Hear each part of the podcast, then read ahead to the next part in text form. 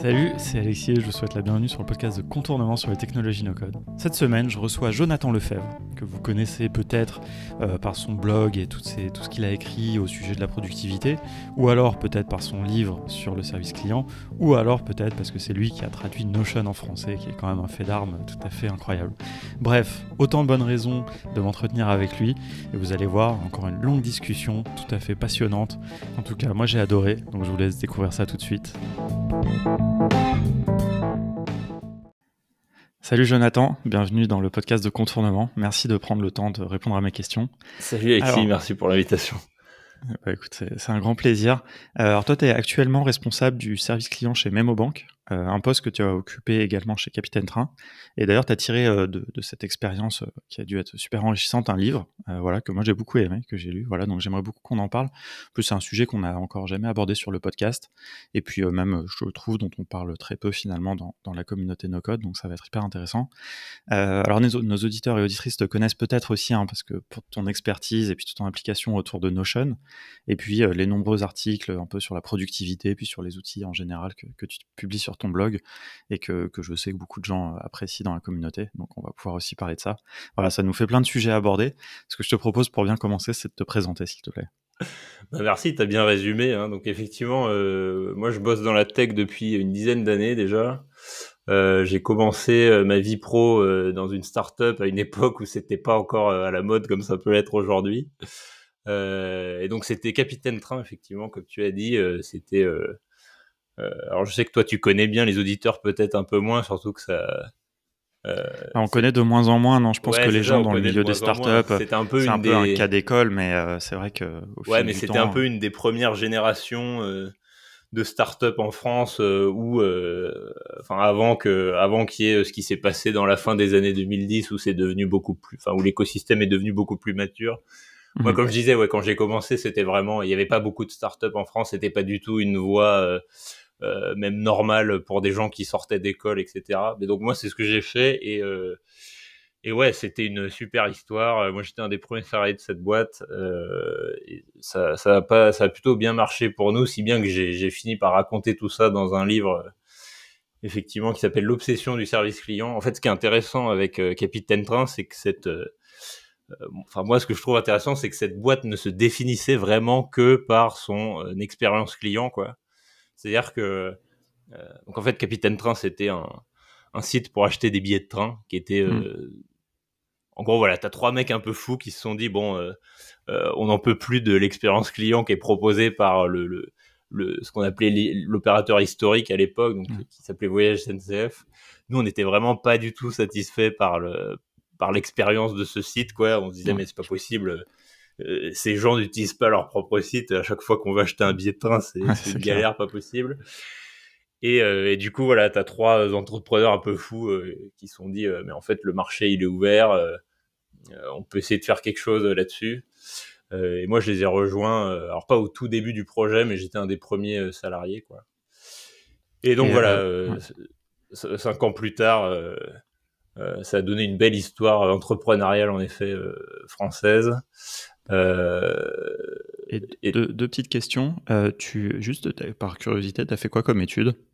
Ah oui, je sais que t'aimes bien savoir si on a un background technique. Euh, ouais, voilà. ce qui revient dans les autres podcasts. Alors non, moi j'ai moi j'ai fait une école de commerce, euh, euh, sachant que je pense que j'ai pas du tout la, la personnalité typique du gars qui fait l'école de commerce. pas forcément dit. Je pense que je suis plutôt, voilà, je pense que j'ai plutôt, je pense que je suis plus un ingénieur raté qu'un qu'un qu'un commercial quoi.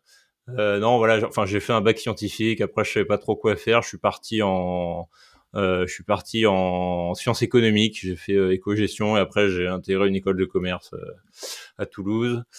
Et euh, donc ça c'était pour les études. Après j'ai toujours été très très très geek quoi. Donc tu vois même dans mon cursus de d'école de commerce, j'ai plutôt pris une, une filière, ce qui s'appelait marketing high tech à l'époque. Donc je savais que je. D'accord. Donc tu dirigeais quand même vers ce voilà, Et en fait c'est marrant parce que bon, moi, je passais pas mal de temps euh, derrière un ordi et à l'époque, c'était pas. Enfin, je pense Internet avait pas encore la place euh, euh, qu'il avait aujourd'hui et du coup, le fait d'être au lieu de faire beaucoup de soirées, etc., moi je passais plutôt du temps sur Internet, bah en fait ça te donnait un peu une sorte d'avantage concurrentiel quand, quand ce genre de métier était un peu naissant. donc voilà, c'est comme ça que j'ai commencé à m'intéresser un peu à, tous les, les outils numériques au sens large, on va dire, et ce qui m'a amené vers une voie bah, assez naturellement vers la tech, quoi.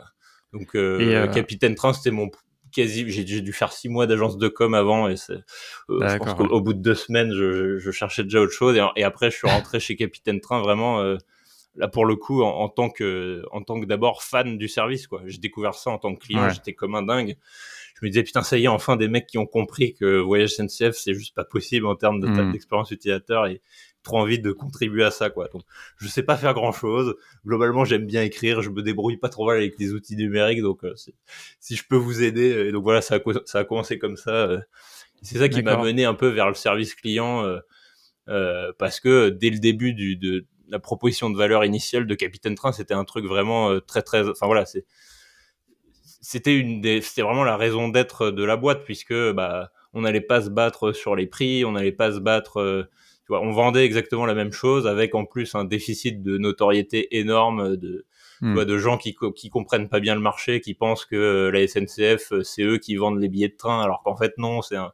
Enfin, je vais peut-être pas réexpliquer tout ça ici, mais en gros, le, le marché de la vente de billets de train est en ligne est différent de, de des opérateurs de, qui font rouler des trains, quoi.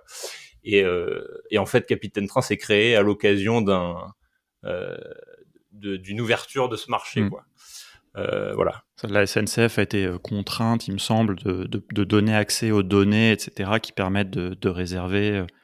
Exactement. via des, des appels. L'autorité de la concurrence qui a, qui, qui, a, qui a tranché ça en 2009. Dans les faits, du coup, Capitaine Train a commencé quelques mois après. Dans les faits, alors moi, j'étais pas encore dans la boîte à ce moment-là, mais ça leur a pris quasiment trois ans juste pour avoir, euh, pour, pour, faire appliquer la loi, quoi, pour juste avoir mm. accès euh, d'une manière à peu près décente à l'API SNCF et être capable d'accéder aux données pour mm. ensuite. Euh, pense quand ils ont commencé, j'ai plus toute l'histoire en tête, mais ils pensaient qu'au bout de six mois, enfin c'est l'histoire classique de startup. Hein, tu penses qu'au bout de six mois, tu vas avoir un MVP qui marche à peu près et commencer avant. Et dans les faits, ça leur a pris beaucoup beaucoup plus longtemps.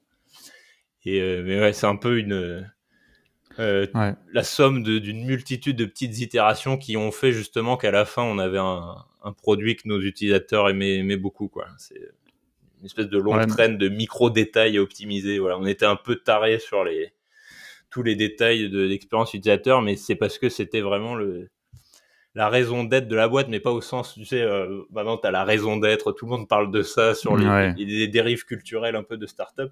Là, c'était vraiment ça, c'est-à-dire que le, en fait, le projet n'aurait même pas existé si on, avait été content de, de voyage SNCF à l'époque, quoi. C'était juste, euh, pour nous, c'était une vraie douleur d'acheter les billets de train et on a d'abord fait le truc pour nous et il, se trouve que ça, ça a plu à beaucoup plus de gens que ça, donc tant mieux pour nous. D'ailleurs, il y a eu un, effet de bord intéressant, je trouve, c'est que euh, bon, ça leur a mis un moment, mais après, ils ont quand même vachement amélioré leurs outils. Euh, la SNCF. Ouais, c'est clair. Alors, il y a eu plusieurs itérations et je trouve que maintenant, là, le dernier truc qu'ils ont, euh, SNCF Connect, donc c'est la dernière version. Enfin après, en plus ils ont changé de nom un peu à chaque fois. Il y a oui SNCF machin. Euh, je trouve que c'est franchement euh, très correct quoi. Ah bah je, t'as pas suivi la, polémique qu'il y a eu sur SNCF Connect? Parce que ouais, au lancement, c'était au, ouais au lancement, mais j'ai l'impression qu'ils ont corrigé quand même ah, les problèmes, tu vois. Bon, je sais pas. Moi, j'ai toujours une, une vieille version de Trendline for Business qui me permet de Ouais, moi aussi. Garder l'interface euh, qui a du coup 7 ans, mais qui je trouve, elle a pas bougé, mais pour moi c'est toujours la meilleure du marché. ouais. Ah oui, non, je suis, assez d'accord. Mais du coup, moi je l'utilise que pour, euh, pour mes achats d'entreprise. Et du coup, j'utilise, euh, bah, j'utilisais Trendline jusqu'à pas très longtemps. Et en fait, je trouve que maintenant, honnêtement, entre Trendline et SNCF Connect, franchement, je préfère utiliser SNCF Connect. Quoi. Ouais, bah je pour rebondir, c'est vrai que nous, ça nous faisait, ça nous faisait marrer de voir des fois certains sujets je sais pas, je pense aux, tu vois, les, les billets, euh, les billets pour les vélos, enfin les places mmh. vélos dans les trains, c'était un truc que voilà, euh, euh, voyez, SNCF procrastinait depuis une dizaine d'années. Enfin, littéralement, tu avais des forums de, de, fans de vélos qui rageaient depuis dix ans sur Internet, genre c'est vraiment pas possible, on est obligé de faire la queue au guichet, voilà. Nous, évidemment, on avait plein de cyclistes dans l'équipe, donc le truc était un peu plus prioritaire pour nous on a sorti, on a fini par sortir le truc. C'était une bonne galère, mais on a fini par le faire. Et et ça nous faisait trop rire de voir que genre euh, un, mois plus tard d'un seul coup c'était devenu un sujet ultra prioritaire pour, euh, pour alors qu'on faisait même pas 1% de leur chiffre d'affaires enfin on, est, on était vraiment le je pense une bonne illustration de, parfois les bons côtés de la concurrence quoi où euh, bien sûr où, c'est vrai qu'ils étaient vraiment tout seuls et, pense que c'était pas spécialement leur sujet de un peu se mettre vraiment à la place des clients et de réfléchir au sujet du X alors que nous c'est tout était piloté par ça quoi. Donc je pense qu'on j'espère qu'on a qu'on les a fait progresser et, au final c'est mieux c'est mieux pour tout le monde. C'est c'est pour ça aussi qu'il y a, y a beaucoup de gens qui nous posaient des questions sur euh, mais du coup votre position vis-à-vis de la SNCF ça doit être un peu bizarre. Enfin en fait euh, et en fait non la SNCF ils étaient très contents euh, de, en fait on le, le le fond de ma pensée, c'est que on faisait plus grossir le gâteau des gens qui achètent des billets de train que de grignoter des parts de marché à, à Voyage SNCF, quoi. C'était plus ça l'idée en proposant une expérience un peu, euh, un peu différente. Ouais, non, carrément. Ouais. Et euh, Ouais, d'ailleurs, enfin, je vais faire juste une, petite aparté, mais pour les, gens qui, qui s'intéressent vraiment au début, enfin, de l'histoire de côté cofondateur, moi, en fait, de par hasard, j'ai écouté la semaine dernière un épisode du podcast Nouvelle École où un des cofondateurs était, euh, était interviewé. J'en était passé, en effet, oui. C'était euh, c'était assez intéressant, voilà, c'est un peu, un peu par hasard, mais euh, donc, voilà, pour creuser plus sur ce côté-là, les gens peuvent écouter ça. Et justement, moi, je voudrais revenir sur un point hyper intéressant et que tu expliques aussi dans, dans le livre, et pour en venir vraiment sur le sujet du, donc du service client, mais finalement de ce que tu appelles vraiment l'expérience client. Et tu l'as dit, en fait, c'est vrai que tu vois, moi, jusqu'à bah, jusqu'à ce que je lise ton livre, en fait, en réalité, j'avais beaucoup associé euh, Capitaine Train à un travail euh, du X, en fait. Vraiment, tu vois, un cas d'école, un peu du X, d'appli. Enfin, moi, je suis dev aussi à la base, donc en plus, j'avais beaucoup cette vision-là, un peu technique, un peu genre, ils ont hyper bien réussi à faire une appli et euh, enfin, tu vois, et vraiment tout, tout est hyper soigné. Tout est, c'est vrai que c'est, enfin, l'expérience même jusqu'à aujourd'hui, hein, comme tu dis, hein, même sept ans après, euh, ça reste la, meilleure moyen, le meilleur moyen, je trouve, de réserver des billets. Mais j'avais vraiment, j'avais pas du tout vu. Alors que je suis client depuis longtemps, tu vois, mais peut-être c'est juste parce que j'ai jamais eu de problème en fait avec les billets que j'ai, achetés, et donc en fait j'ai jamais eu euh, affaire avec, à toi, tu vois, au service client. C'est la meilleure réussite pour moi. J'ai personne ben d'écrit au support pour le plaisir, donc c'est, c'est un peu l'objectif qu'on avait. Hein. Donc euh, ouais, tu vois, mais du coup j'étais complètement passé à côté de, de ça, et j'aime bien vraiment ce que ce que tu dis, tu, tu l'as même déjà un peu dit là, c'est ce truc un peu unifié, tu vois, c'est-à-dire que cette attention euh, du client, c'est pas que dans le côté tech finalement, mais c'est dans tout le, le, service que tu lui apportes euh, avant, pendant et après, quoi, on va dire euh, l'achat, etc. Et franchement, c'est assez intéressant. Est-ce que du coup, toi, qu'est-ce pourquoi toi, tu, dans tes mots, tu vois, tu trouves ça important, on va dire, le, service client? Et je te, demande, je te demande ça un peu dans le sens où je trouve que dans, dans la communauté no-code, on passe énormément de temps à parler des, outils, évidemment, de concevoir. Il y a beaucoup de gens, tu vois, qui créent des applications et tout, et je pense qu'ils n'ont jamais conscience de ça, tu vois. Tu vois, tu vois un peu, voilà. Ouais, moi je résume, je résume, ça d'une manière un, peu grossière, mais qui fait un parallèle avec euh, ce, ce qu'on peut voir aujourd'hui dans les, dans les ouvertures de postes. Par exemple, aujourd'hui, tu as euh, la recherche utilisateur, ça commence à être un truc euh, voilà, assez bien identifié et tout. Et en fait, moi, ma vision, c'est que la recherche utilisateur, elle est intégrée au service client. Et en fait, et, euh, et en plus, tu as un, un espèce de filtre qualitatif extraordinaire mm. qui est que les gens qui t'envoient un, email, enfin, qui, qui, ont un problème, quoi, qui, qui t'écrivent au service client, en gros, absolument personne ne fait ça euh, de manière désintéressée. Enfin, ça, cache toujours un vrai problème euh, euh, réel, quoi. Alors que quand, tu vas, quand tu vas faire de la recherche, si tu vas interroger quelqu'un, euh, t'as toujours, un peu C'est ouais, voilà, c'est pas sollicité en fait. Et du coup, je sais pas si tu t'es déjà fait interroger, mais tu, vas être amené à raconter des trucs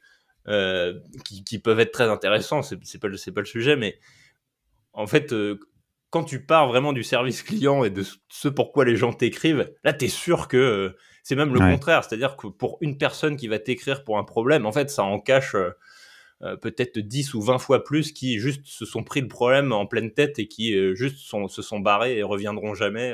Donc mmh. voilà, en fait, tu un espèce de, de, de, filtre de, qualité du feedback comme ça, des, enfin, des retours utilisateurs qui se fait naturellement comme ça avec le service client. Et nous, une, des chances qu'on avait, c'est que, euh, enfin, à la fois une chance et à la fois c'est un défi parce que ça fait pas mal de volume, c'est que euh, en fait, dans le dans l'univers des billets de train, tu as en moyenne, je crois que c'est 15% de, de, billets qui sont concernés par, on va dire, un sujet d'après-vente, quoi. Donc, ok.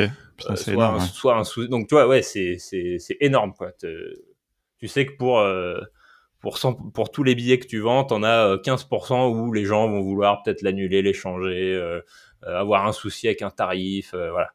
Sachant qu'au au pic quand même de, de l'activité de l'appli, vous vendiez littéralement des millions de billets par an, quoi. Ouais, ouais. Je dis pas de bêtises. Euh, oh j'ai même plus les, les, chiffres en tête, mais oui, euh, moi ce que j'ai, on, avait 2 millions d'utilisateurs à peu près quand je suis parti, et oui, c'était, euh, c'était des, c'était des, je sais, ouais, je sais plus combien on faisait. Ouais, enfin, on, est, jours, on est sur des, des ordres. On commençait à avoir des gros, gros volumes. Donc, on prend 15% de ça, euh, ça fait, ça fait beaucoup, beaucoup voilà, de. Donc, il y a beaucoup de choses que tu peux résoudre par les, par les interfaces. Euh, en tout cas, c'est ce qu'on essayait de faire, que les gens soient le plus autonomes possible, parce que euh, personne n'a envie de, de, de, dépendre de la bande passante d'un humain pour traiter mmh. un problème qui peut se régler avec un bouton, quoi. Euh, mais euh, voilà, donc tu avais un volume naturel assez élevé comme ça. Et nous, on s'est vraiment, en fait, on s'est vraiment servi du service client euh, comme euh, euh, espèce d'observatoire ultra privilégié pour juste savoir ce qu'on devait faire et, corriger nos problèmes et, s'attaquer à tous les, les, toutes les micro frictions qu'il peut y avoir qui vont qui vont faire que ta réservation se passe pas 100% bien euh, et que enfin ce que tu décris toi c'est bon bah voilà j'ai jamais eu besoin de leur écrire. J'ai jamais il y a jamais de trucs qui m'ont qui m'ont paru bizarres. Je me suis jamais posé de questions sur comment il faut faire tel truc. Ça c'est voilà c'est vraiment le, ce qu'on essayait de viser. Et, et c'était un alignement assez euh, vertueux avec euh, nos objectifs on va dire commerciaux et de, de croissance au sens large. C'est à dire que nous, on pouvait pas se permettre que le, le, le, le, volume du, du service de, de, de, trucs à traiter au service client augmente aussi vite que notre croissance, évidemment. Sinon, on se serait retrouvé comme à peu près l'inverse de ce que moi je voulais faire, c'est-à-dire euh, voilà, comme toutes les grosses boîtes qui terminent avec des des plateaux de support euh, des, à, perte de vue et des gens qui déroulent des scripts. Moi, je voulais qu'on reste le plus petit possible parce qu'en plus, dès que tu commences à avoir ces problèmes-là, bah, c'est des c'est des problématiques différentes à gérer au support que je trouve un peu moins intéressantes où tu voilà tu vas commencer à réfléchir euh, c'est tellement gros que tu peux plus réfléchir euh, vraiment en termes quali tu es obligé de réfléchir par des par des, des chiffres euh, j'allais dire KPI mais j'ai mis voilà, voilà, tu rentres dans des, des, indicateurs, KPI de, des indicateurs de coercition des et tu plus cette cette finesse d'analyse que tu peux avoir ou en, gardant une équipe un peu petite, en fait, tous les chiffres qu'on dont tu vas avoir besoin quand tu es plus gros, bah ça quand tu es petit, en fait, tu arrives à avoir une bonne bien meilleure vision de ce qui se passe sur ton sur ton app et sur ton service parce que bah tu es, au contact au quotidien des clients et il y a un volume qui te permet de même si c'est intense de voilà de garder ce contact terrain quoi que que les que les boîtes ont tendance à perdre quand elles deviennent trop grosses quoi. Et nous c'est vraiment ça qui qui a fait notre fort. Donc, je, ne sais pas si j'ai bien répondu à ta question, mais en gros, c'est ouais, le, service client était vraiment euh, intégré euh, à, la conception du service d'une manière assez naturelle. Et ça se voyait aussi dans la, dans la culture de l'entreprise. C'est-à-dire que c'était pas euh, souvent, tu vois, le support, c'est un truc complètement, bon, bah, à l'extrême, c'est complètement externalisé. C'est même pas dans tes locaux, c'est, c'est dans un autre continent. Enfin, tu vois, mmh. nous, c'était voilà. Je, moi, à côté de moi au bureau, tu avais des développeurs euh, et, ils sentaient euh, ce qui se passait quand il y avait des frustrations utilisateurs. En fait, il y avait une. Je le résume comme ça c'est que les, problèmes, les frustrations des clients, euh, la distance entre ce que va ressentir le client et nous en interne, la capacité à résoudre ça était.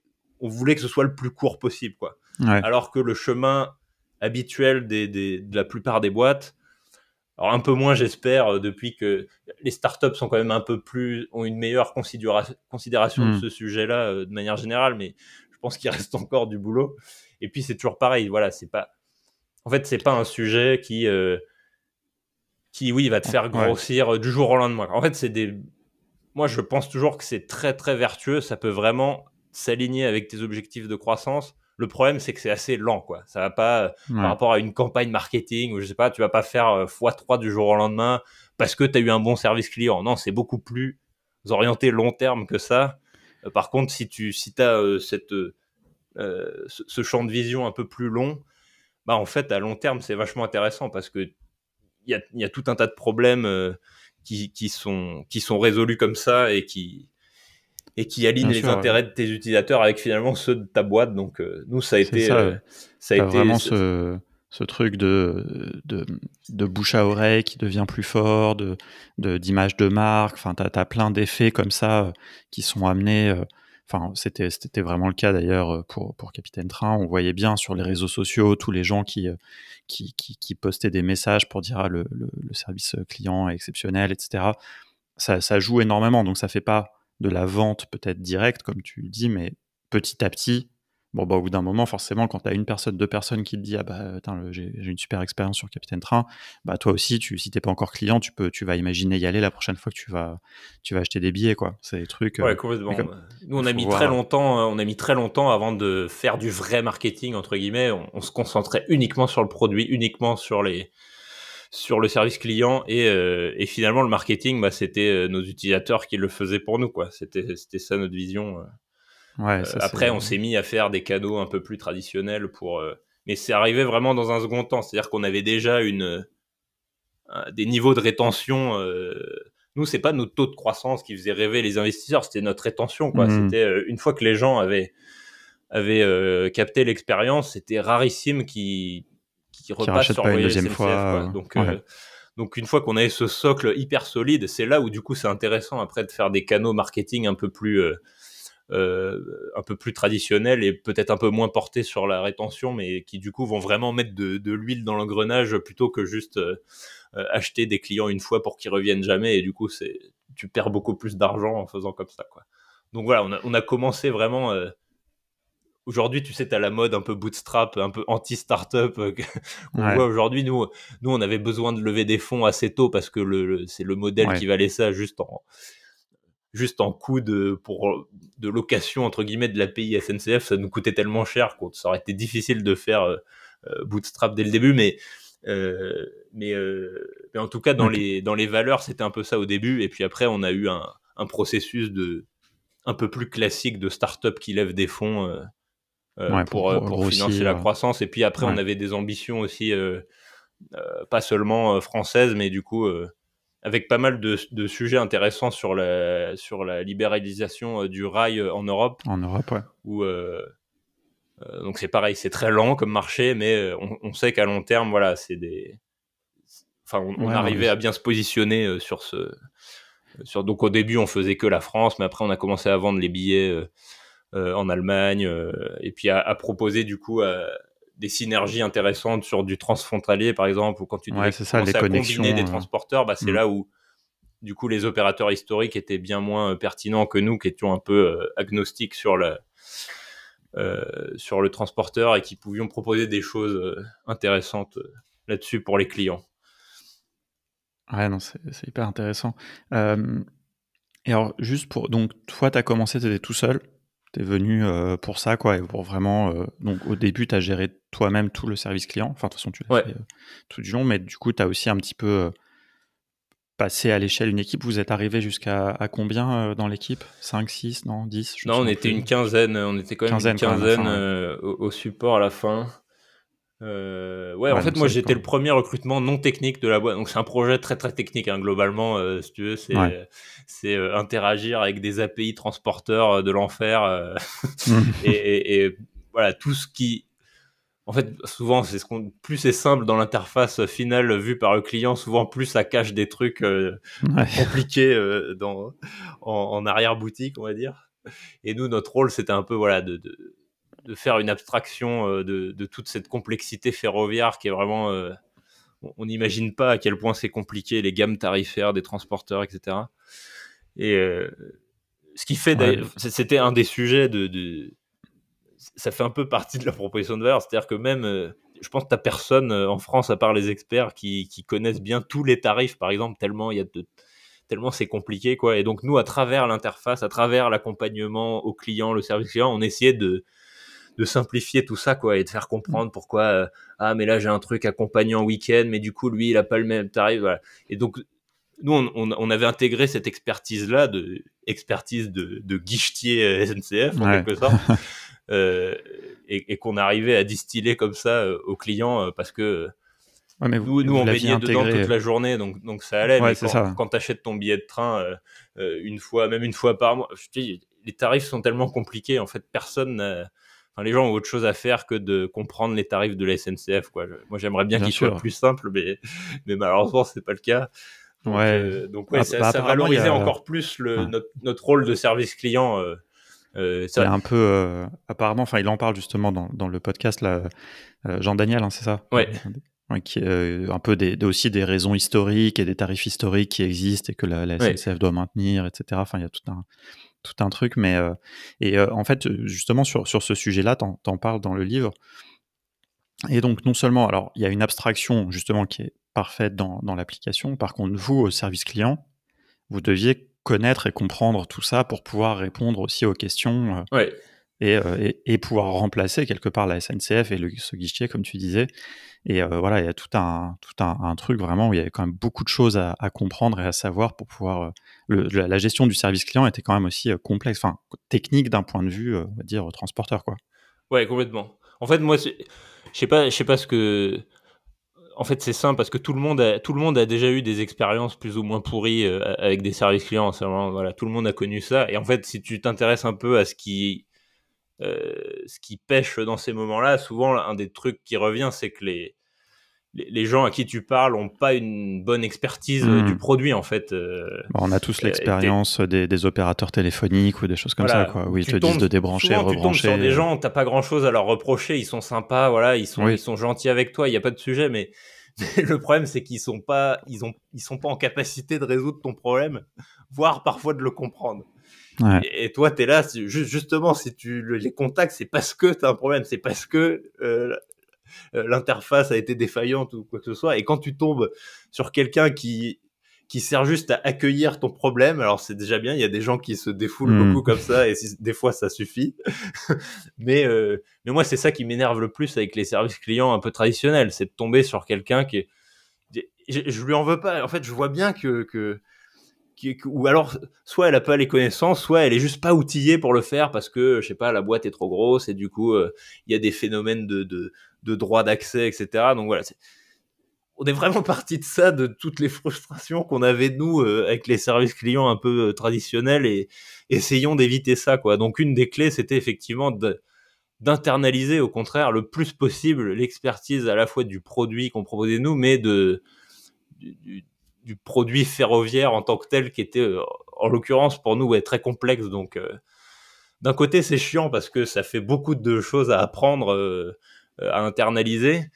Mais euh, du coup, ça a vachement plus de valeur. Enfin, ça valorise vachement le rôle du service client, quoi, par rapport à la plupart des boîtes où ah c'est un truc assez dévalorisé. Euh, voilà, tu, tu t'éloignes ça le plus possible du développement et puis euh, tu sais qu'il t'embête pas trop, quoi. Nous, c'était vraiment le contraire. C'était déjà, on était nous-mêmes les propres utilisateurs du produit, hmm. donc donc on était bien placé pour faire remonter tous les problèmes.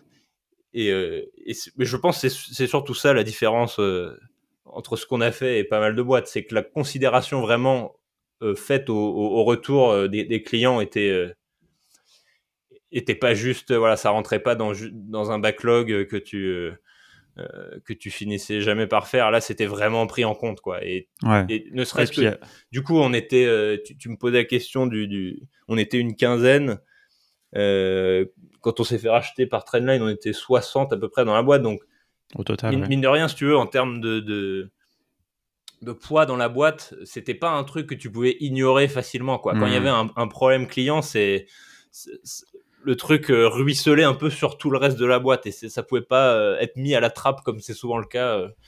D'ailleurs, c'est un, bon point ce que, ce que tu évoques là, ça me fait rebondir sur, sur un truc que, dont tu parles dans le livre. Euh, qui, est, qui, est, hyper intéressant, c'est que tout le monde dans la boîte doit à un moment ou à un autre euh, participer au support. Quoi. Ouais. Et notamment les développeurs euh, qui doivent être au plus proche. Enfin, tu vois, tu l'as, tu l'as déjà dit, mais donc littéralement, ils doivent aussi participer au support, répondre aux questions. Et donc ça, ça les sensibilise vachement. Il y a un truc comme ça de proximité aussi, d'éviter un peu le, les développeurs dans leur tour d'ivoire et puis qui sont un peu imperméables bugs potentiellement ou aux choses à améliorer. Et ça, c'est hyper. ça a même un nom, c'est ça dans ces EOS, il me semble, j'avais noté. Ouais, Everyone on Support. Alors, c'est pas du tout nous qui avons inventé ça, hein, c'est un truc. Euh, qui se fait bah, comme d'hab hein, sur les startups US, euh, il y a quoi 5-10 ans d'avance à chaque fois. Euh, effectivement, on a, on, a, on a, repris ça et ça a des vertus assez, assez incroyables pour aligner les intérêts de tout le monde et juste faire comprendre pourquoi tu bosses. Quoi. Ce qui est intéressant, c'est que une des boîtes qui l'avait mis en place assez tôt, je crois que c'était WordPress, enfin Automatique, qui est la, la, boîte qui fait WordPress.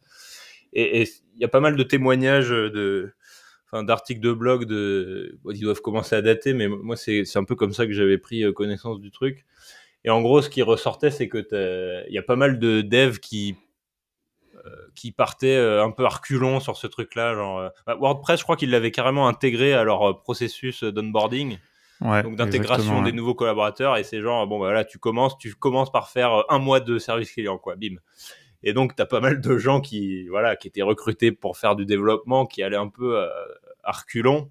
Et en fait, souvent, les retours étaient incroyables sur euh, déjà à quel point ça te fait connaître le produit et la boîte mieux que personne, parce que là, euh, t'as mm. pas le choix, quoi. T'es en t'es, de front avec euh, avec des questions ultra concrètes des clients, et donc ça t'oblige à, prendre connaissance des interfaces, à savoir quoi leur répondre. Et voilà, le fait d'être responsable c'est pas tu délègues pas le truc quoi c'est juste toi qui dois répondre à un moment donné ça, te, ça te force à, à mieux comprendre aussi pourquoi tu fais les choses. Donc ouais, nous ça a été très bénéfique. Alors il s'agissait pas de, que ça devienne leur nouveau travail. Hein. Nous on faisait ça d'une manière très euh, raisonnable. L'idée c'est pas que les devs ça ça, ça fout en l'air leur euh, feuille de route euh, parce qu'ils doivent faire du support. Donc c'était un truc genre une demi-journée par mois. Enfin voilà, c'est un truc raisonnable et, et, juste ça va pas mal t'ouvrir les yeux sur sur les gens qui payent ton salaire et, et en plus pour les développeurs c'est exceptionnel parce qu'ils ont vraiment entre les mains des fois la,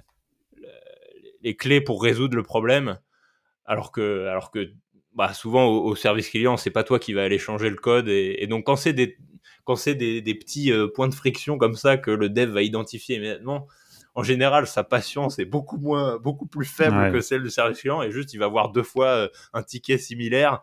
Il va dire bon là j'arrête les conneries, juste je vais fixer le code et ensuite j'aurai plus jamais cette question quoi. Et c'est vraiment ce genre d'alignement qu'on essayait de faire. Euh, et du coup, tu as une citation connue euh, euh, d'une boîte genre euh, kayak ou je sais pas quoi, où, où le CEO se faisait interpeller sur mais pourquoi Parce qu'ils avaient ce fameux truc où en fait, ils mettaient le téléphone du support au milieu de la salle des développeurs, quoi.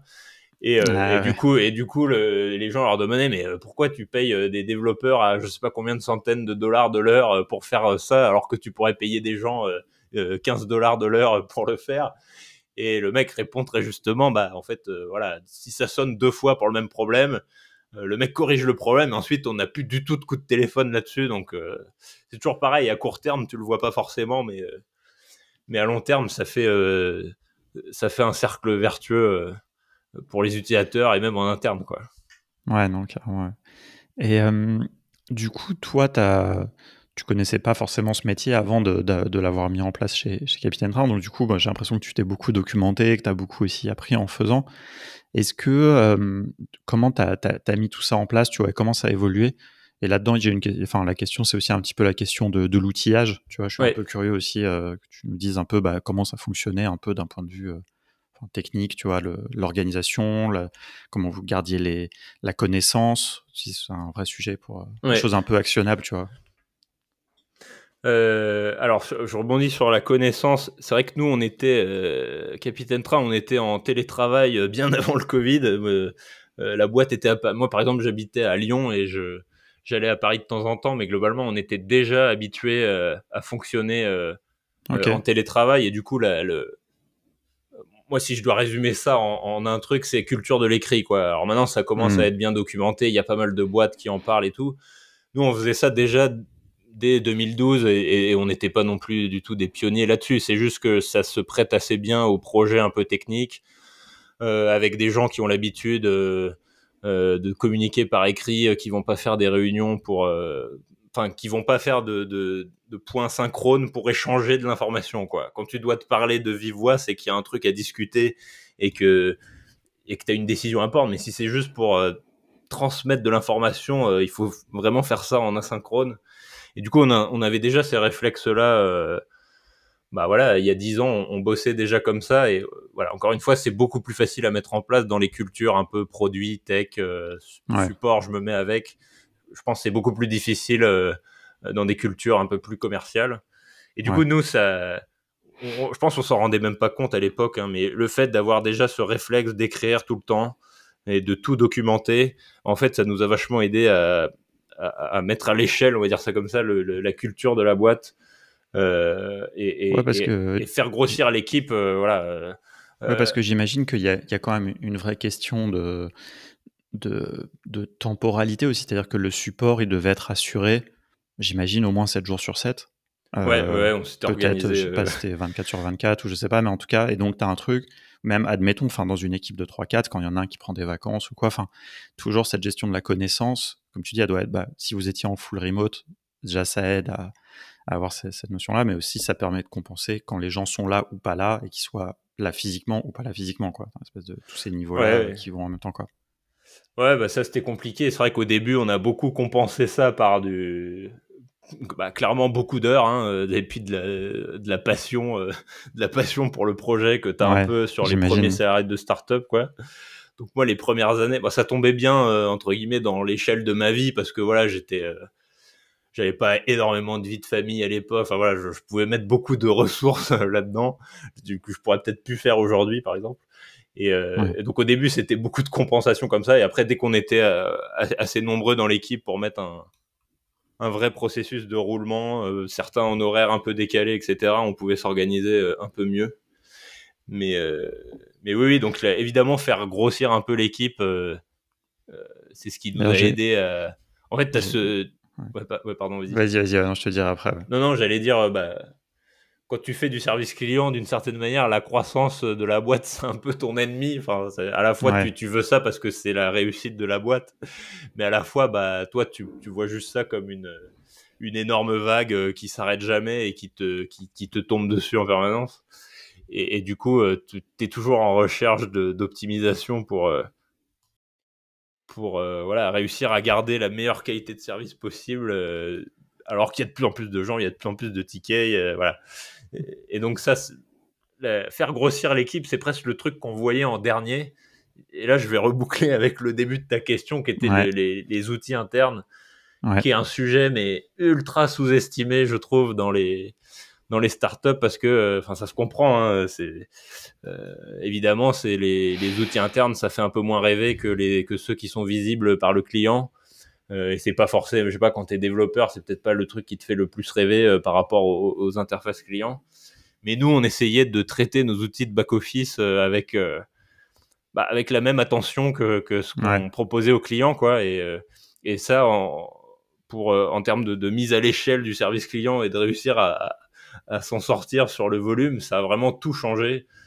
Euh, parce que bah voilà les outils euh, enfin on réfléchissait à chaque clic en trop à chaque euh, bah, tout ce que tu as pu constater sur le, la partie client on essayait d'avoir la même chose sur nos outils internes et encore une fois ça passe par un lien très fort entre les les, gens qui font du service client donc qui utilisent ces produits là au quotidien pour être capable de d'optimiser ça donc en fait ce que j'ai pu voir aussi en voyant d'autres boîtes après, c'est que les gens qui faisaient du support client chez nous étaient avec globalement une ce que certains appellent culture produit, qui c'est un peu mmh. galvaudé comme terme, mais voilà, disons aller au-delà de, de, juste identifier les problèmes, mais d'essayer de, de, déjà de, voir comment on pourrait améliorer ça au niveau des interfaces. Donc on avait des les gens qui, qui traitaient le support client chez nous étaient assez sensibles à ces questions-là. Et voilà, quand on voyait qu'on pouvait faire une action euh, Enfin, avec l'expérience, on était devenu. Euh, on savait bien identifier les trucs qui pourraient ou non être automatisés et sur lesquels on. Enfin, c'est pas qu'on était devenu bon, c'est juste qu'on n'avait pas le choix en fait. Quand euh, quand t'es écrasé par un volume de tickets euh, grandissant, tu ça, te force à te, à te poser ces, questions quoi. mais, mais ça clairement c'est. En fait, moi, je voyais un peu trois piliers dans comment, parce que c'est ça la question qu'on me posait tout le temps. Moi, c'est bah, comment vous avez fait à gérer la croissance. Enfin, c'est la, question que tout support client se pose. En gros, moi, les trois piliers par rapport à ça, c'était évidemment le travail sur le produit. Donc, euh, on va dire, autonomiser les, rendre autonomes les, clients avec des, des trucs qu'ils peuvent faire eux-mêmes et en plus, qui n'ont pas besoin d'attendre qu'un humain intervienne pour le faire eux-mêmes. C'est le plus important, évidemment. Ensuite, les outils internes. Et ensuite, seulement, euh, bah, recrutement et faire un peu grossir l'équipe, euh, mieux transmettre les connaissances. Donc voilà, utiliser. Euh, on n'avait pas Notion à l'époque, ça n'existait pas encore. Enfin, si, ça existait, mais c'était pas encore du tout sur le marché. mais on avait déjà ces réflexes voilà, de documentation un peu, un peu extrêmes. Et vous, il, me semble que, enfin, c'est ce que tu ce que avais l'air de dire là, c'est que vous aviez quand même une partie de vos outils de back-office qui étaient développés par l'équipe technique? Est-ce ah, que vous aviez aussi des outils sur l'étagère Non, non, on avait tout en interne. On était. Euh, tout avait été on, développé. On est, même, euh, on est même allé parfois trop loin, honnêtement, sur le. On, aimait bien avoir un. Pour moi, c'est une des clés dans l'expérience client au sens large, c'est d'avoir la maîtrise de toute la chaîne de ce que tu fais, parce que, bah, en fait, quand tu as un problème, bah même si tu as un partenaire euh, très performant euh, qui avec qui tu es content de la relation etc bah en fait il, il, va jamais considérer ton problème avec le même niveau d'urgence et d'importance que toi-même. Donc euh, donc on internalisait le plus possible. On avait déjà beaucoup de trucs qu'on maîtrisait pas sur toute la partie bah, transporteur tu vois les grèves les trucs comme ça. Là vraiment ça te tombe dessus tu peux rien faire quoi. Donc sur notre stack technique sur nos, voilà nos outils internes on en faisait, euh, on, ouais, et puis c'était un peu euh, euh, parfois des, volontés exacerbées de développeurs qui, aimaient bien avoir le contrôle sur tout ça, mais moi j'étais plutôt favorable globalement, même si des fois tu perds en, en, agilité d'une certaine manière par rapport à juste. Enfin, tu vois, par exemple, ça nous a pris des années avant de. avant de prendre un Mailchimp pour envoyer nos emails, quoi. On aimait bien, on aimait bien coder le truc nous-mêmes pour être au taquet sur la délivrabilité, etc. Enfin, on était un peu extrême parfois sur ces euh, sujets-là, mais je pense que ça nous a beaucoup servi, mine de rien, au début. Euh. Ouais. Et après, faut pas être non plus euh, trop extrême. Des fois, quand tu as un truc qui marche bien et qui est sur étagère, faut pas non plus réinventer la roue trop souvent. Quoi. Bien sûr, bah, là, c'est. Et puis, on va passer justement, ça fera une bonne transition sur le, sujet d'après, un petit peu justement autour des, outils et la productivité un peu plus en, général. Mais c'est vrai que, enfin, là, on est en, en, 2022, tu vois, quand on enregistre, on est en plus sur podcast autour du no-code et on est beaucoup sur ce truc de pas réinventer la roue et tout, ou de se faire ses propres outils, mais en, partant d'un plus haut niveau d'abstraction. Mais euh, en 2010, c'était beaucoup plus naturel, de, surtout dans une boîte où l'ADN, comme tu l'as déjà dit, tu vois, était quand même très tech, de faire ses propres outils. Ça, c'était complètement euh, normal, quoi. Enfin, et, les outils sur l'étagère, euh, on n'était pas encore non plus, euh, c'est un peu, le début de la grande période des SaaS, etc. Mais tu n'avais pas non plus les mêmes outils à disposition. Donc, euh, parce que juste par, par, curiosité, quand vous étiez 60, il y avait combien de développeurs à peu près dans l'équipe? La moitié? Euh, au moins la moitié, ouais, je pense. Ouais, J'ai hein. plus exactement les chiffres, mais ouais, c'était à peu près ça. ça veut pas dire forcément qu'ils doivent euh, être alloués à autre chose que, que le développement du produit, mais c'est vrai que ça paraît logique qu'il peut y en avoir une partie quand même qui met des efforts dans le, le back-office, surtout, encore une fois, comme tu le soulignes, vu l'importance accordée au traitement du support. Quoi. Et puis là, bah, tu vois, quand le dev il fait son, son tour de Everyone at Support, euh, les idées elles fusent tout de suite pour améliorer des trucs qui vont pas. Hein, donc. Donc ouais, en fait, on, a, on, a, mis pendant très longtemps le, la boîte, c'était juste des devs et du support. Hein. On a, par exemple, on a mis très mm. longtemps à avoir euh, des, des, des, profils de product manager ou de marketing un peu plus traditionnel, tout ça. C'est venu vraiment, euh, vraiment assez tard dans, dans la boîte. Et c'est des profils qui nous ont aidés euh, derrière à, à, avoir beaucoup plus de croissance, etc. Mais c'est vrai que l'ADN de départ était très très centré sur la tech, parfois un peu trop, quoi. ouais. Moi, c'est un peu ça, qui m'a plu aussi dans le projet. Ouais, non, c'est hyper intéressant. Euh, juste pour l'anecdote, en fait, je voulais te lire un, un, email. En fait, vous avez eu un échange de mails avec Arwan euh, sur le support de Capitaine Train en 2012. Ah je, pourrais te le, le, forwarder si tu veux. Mais je vais juste lire la, la, la réponse, la dernière réponse d'Erwan. Euh, C'était un dimanche en fait, et je sais pas, il avait raté, ils avaient raté un train et ils voulaient le faire rembourser. Et tu as répondu que, enfin, il y a eu plusieurs trucs, bon, je vais pas tout, tout raconter, mais donc à la fin, il dit, ouais, merci pour euh, cette réactivité dominicale, ça compense très largement le fait de devoir passer par la voie postale, parce qu'à l'époque, il fallait renvoyer ah des billets là pour que euh, vous déchirez autant que votre site, avec un petit smiley. Je vous envoie tout ça au plus vite, merci et bonne journée. Et donc, euh, et ça, c'est un dimanche matin. Genre, ils ont envoyé le mail, euh, je sais pas, à 10h, toi, tu as répondu à 11h, un truc comme ça. Et enfin, voilà. Et, et, je trouve que ça, ça symbolise bien euh, Et je trouvais ça rigolo, tu vois, quand on s'en est rendu compte, tu vois, enfin, qui m'a envoyé ça. C'est marrant que ce soit tombé sur Erwan, mais oui, oui, du coup. On a, bah, c'est exactement comme ça au début qu'on a fait, qu'on a grossi, quoi. C'était que des gens qui, là, je pense, si tu veux, après ce genre d'expérience, en fait, tu, jamais de la vie tu vas retourner sur la ZCF quoi. Même si euh, même bah si derrière notre site il bug ou je sais pas quoi ça crée des attachements assez assez forts. Bah tu vois enfin voilà euh, dix ans plus tard enfin en fait c'était l'année dernière qui me l'avait euh, envoyé enfin l'une des premières fois où on, on, avait discuté tous les deux Jonathan enfin avec toi quoi on s'est rendu compte que et, ça lui a ça lui a fait penser qu'il avait déjà échangé avec toi dix ans avant. T'imagines donc pour que ça l'ait marqué pendant dix ans c'est quand même que c'était enfin 9 ans en tout cas c'était c'est assez drôle. Euh, bon, écoute, on va, on va, continuer quand même parce qu'il y a pas mal d'autres choses on a déjà à beaucoup parlé de Capitaine. ouais, non, mais après, tu vois, c'est vraiment ce sujet, moi, du, du, support client. Euh, je te dis, enfin, encore une fois, hein, vraiment, j'incite tout le monde à, lire ton livre parce que ça m'a, ça m'a déjà, ça, ça appris certaines choses que j'essaye de mettre en pratique euh, chez Contournement. Et puis, j'ai trouvé que le sujet était beaucoup plus vaste, tu vois. C'est-à-dire que de toute façon, moi, j'avais pas envie de le lire comme un guide pratique de faire un support. Tu vois, avant même de l'avoir lu, j'avais déjà cette conscience. Enfin, nous, ça fait deux ans, ou j'avais déjà avant, qu'il faut avoir un service euh, client exceptionnel, etc. Mais de lire comment vous l'avez fait, euh, et puis de voir ce truc plus global, ce truc, euh, les développeurs, le, lien, l'expérience client plus globalement, tout ça, c'est, j'ai trouvé ça vraiment hyper intéressant, tu vois. C'est, bon voilà, j'ai trouvé ça assez cool, en tout cas, puis c'est assez agréable à lire, donc. donc voilà, donc je suis content qu'on, ait pu en parler et que tu nous livres un peu cette vision plus de, de vive voix. Eh bah cool que ça t'ait plu en tout cas. ouais, non, bah vraiment passons sur le, un peu le, sujet de la, productivité, j'ai envie de dire, parce que, parce que tu fais pas mal de choses. Euh, je sais pas, peut-être si tu veux résumer, peut-être avant qu'on passe justement un peu là-dessus, peut-être euh, ce que tu as fait après euh, Capitaine Train en, quelques mots. Euh, et puis voilà, comme ça, après, on peut parler un peu plus. Ouais, bah en fait, dans la lignée du, du livre, après, j'ai eu pas mal d'opportunités d'aider des boîtes qui étaient qui étaient confrontées aux mêmes problématiques que nous, hein, qu'on a eu sur bah, comment tu fais pour pour euh, gérer une startup qui pour gérer le service client d'une startup qui marche bien qui a de la croissance c'est un peu les mêmes trucs qui reviennent.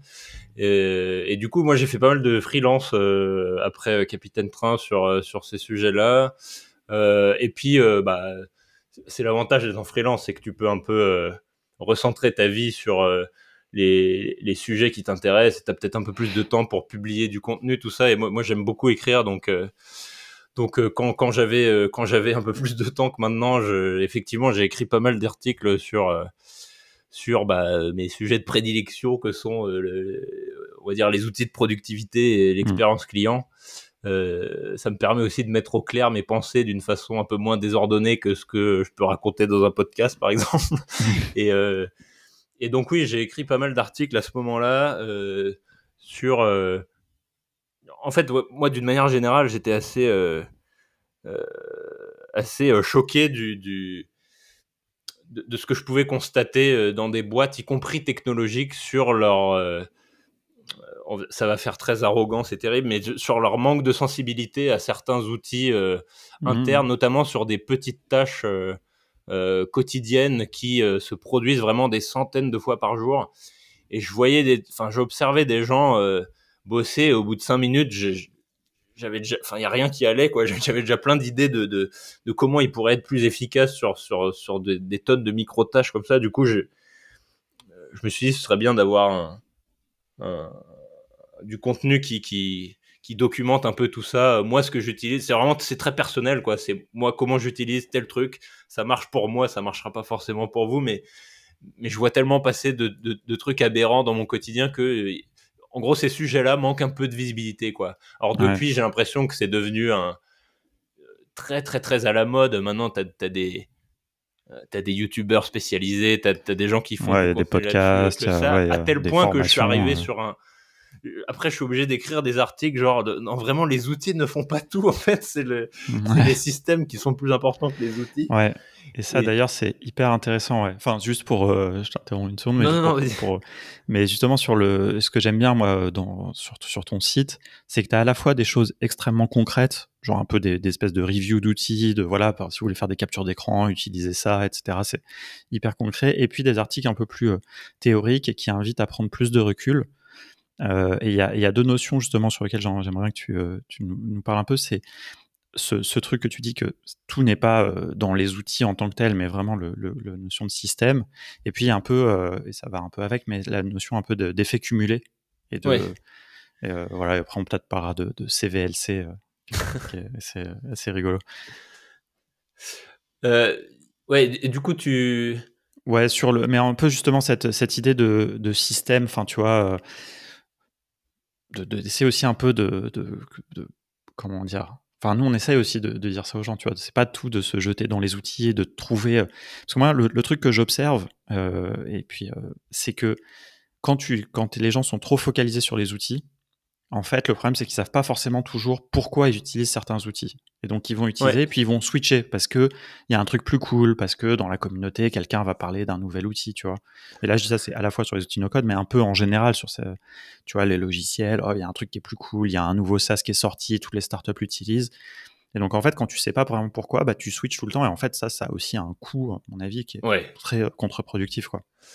Oui, bah en fait, ce que je devais raconter dans mon article, c'est que moi je compare ça un peu, tu sais, au syndrome du nouvel objet brillant, quoi. C'est euh, mmh, voilà, depuis, euh, euh, moi j'estime en France, on va dire à 2020, Notion a eu un espèce de pic de popularité incroyable, et du coup, Absolument. T'as as plein de gens qui ont un système qui fonctionne extrêmement bien euh, sur, euh, j'en sais rien, euh, Apple Note, enfin je dis n'importe quoi. Ouais, Evernote. Et, qui, ouais, et qui se disent, voilà, oh non mais faut que je bascule tout sur Notion, l'air incroyable.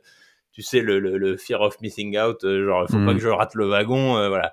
Ouais, et, en fait, moi, dans mes articles, j'essaie vraiment. Déjà, en fait, j'écris sur des outils. En fait, moi, moi le, le but le, la vision long terme de mes articles, c'est de d'écrire du, contenu qui est le moins périssable possible. Et ça, quand tu écris sur des outils en tant que tel, bah, c'est un peu c'est contradictoire puisque de fait les, les, outils évoluent tout le temps et, se font remplacer par d'autres, etc. Donc donc c'est tu vois ce que je veux dire Il y a une contradiction Dans, dans, dans, le fait d'écrire sur des outils et du coup j'essaie d'écrire sur des il y a un espèce de filtre de temps. Par exemple, Notion, j'utilise depuis euh, fin 2016, début 2016, enfin bien avant que ce qui est la, la, hype qu'il y a aujourd'hui. Et en fait, j'ai attendu quasiment 4 ans pour, euh, pour écrire dessus. Et, et quand j'avais, euh, alors je serais jamais sûr à 100%, mais quand j'avais des, des, un peu plus de certitude sur à quel point cet outil-là est bon pour mon, mmh. pour mon quotidien dans la durée, quoi. Euh, et donc j'évite, alors ça m'est arrivé, voilà, comme tout le monde, de, céder un peu au, syndrome de l'objet brillant et d'écrire sur des articles que j'ai trouvé euh, euh, incroyables assez tôt dans leur existence. Et souvent, je l'ai assez vite regretté parce que, bah, je sais pas, trois mois plus tard, soit ils avaient complètement changé de modèle économique, soit ils étaient partis sur autre chose. Enfin, ils n'avaient pas la stabilité que peut avoir un, hmm. un, truc qui apporte juste le recul des années, quoi. Donc, donc Notion c'est le bon exemple quoi. Je, ça faisait vraiment, j'ai attendu de m'en servir euh, plusieurs dizaines de milliers d'heures avant de d'écrire. Et puis j'avais tellement de trucs à dire dessus que ça m'a pris du temps à écrire l'article. mais euh, mais oui oui c'est vrai qu'en fait les les outils sont sont souvent un totem quoi. Euh, Et je pense que c'est pas forcément la bonne manière de d'aborder des problèmes qu'on a quoi ce qui se passe, c'est que, c'est que ça va être un point d'entrée intéressant, justement, quand tu n'as pas beaucoup euh, d'expérience. Et tu vas voir, euh, tu vas voir un nouveau truc euh, qui. Alors qu'en fait, c'est pas ça le fond du sujet. Le fond du sujet, c'est ton système, ta pratique, est-ce que ça va répondre? Donc après, je dis pas aux, gens de pas sauter sur les nouveaux outils qui ont l'air cool. C'est bien, c'est bien d'essayer et tout. Mais ouais, oui, mais essayer, c'est pas forcément pareil que l'adopter, quoi. Ouais. En fait, le choix de l'outil, est, presque, il n'est pas anecdotique, mais il est beaucoup moins important que ce que s'imaginent les gens. Euh, souvent, moi, le conseil que je donne, c'est, par exemple, tu sais, les, bah, les, questions que tu vas toujours savoir, c'est, mais est-ce que je dois utiliser euh, euh, Notion pour un prise de notes, ou Evernote, ou Bear, ou Ulysses, ou je sais pas quoi? En fait, le choix de l'outil est, pas si important. Le plus important, c'est de comprendre comment toi tu fonctionnes euh, et, ensuite, est-ce que, est que l'outil va répondre à tes besoins sur le long terme? Et est-ce que tu n'auras pas besoin de changer tous les six mois parce que tu as fait le mauvais choix quoi? Et du coup, justement, euh, comment arriver un petit peu à définir tu vois, cette manière de fonctionner euh, tu vois, Pour des gens qui ont conscience qu'ils doivent mieux fonctionner, mais qui savent pas forcément par quel bout prendre le truc. quoi? Je pense qu'il n'y a pas de recette magique, c'est vraiment que de l'expérience. Mais ce que le, fond de mon message, c'est euh, vous focalisez vraiment pas sur l'outil. Limite, prenez le, voilà, celui qui vous donne le plus envie au départ. Par contre, euh, ouais, prenez pas ça comme un totem, quoi. Euh, utilisez-le pour, pour définir ce qui convient à votre pratique. Et, et voilà, c'est comme ça que vous allez. En fait, le, ouais, le, limite, le choix initial n'a pas beaucoup d'importance. Ce qui est important, c'est de se mettre à pratiquer et de voir et de comprendre au, quotidien au quotidien, c'est quoi le petit truc qui fait que cet outil me va ou me va pas? Et, euh, au fur et à mesure, comme ça, tu t'affines un peu euh, tes besoins. Et, mais c'est vrai que quand on n'a pas ce recul, bah, on, va, on va souvent se reposer sur des, tu vois, les fonctionnalités qu'on voit. Alors que quand tu as un peu plus de recul et que tu, je sais pas, par exemple, si tu as géré ta, ta, prise de notes euh, sur, non pas sur six mois, mais sur six ans, en fait, tu vas pas du tout regarder les mêmes choses. Euh, déjà, tu vas moins t'attarder sur les fonctionnalités, tu vas plus réfléchir à euh, euh, est-ce que dans la durée, est-ce que les fonctions d'export, elles sont bien Est-ce que est-ce que ça va permettre de structurer l'information comme moi, comme moi ça fonctionne pour moi? Hmm. Voilà, donc c'est.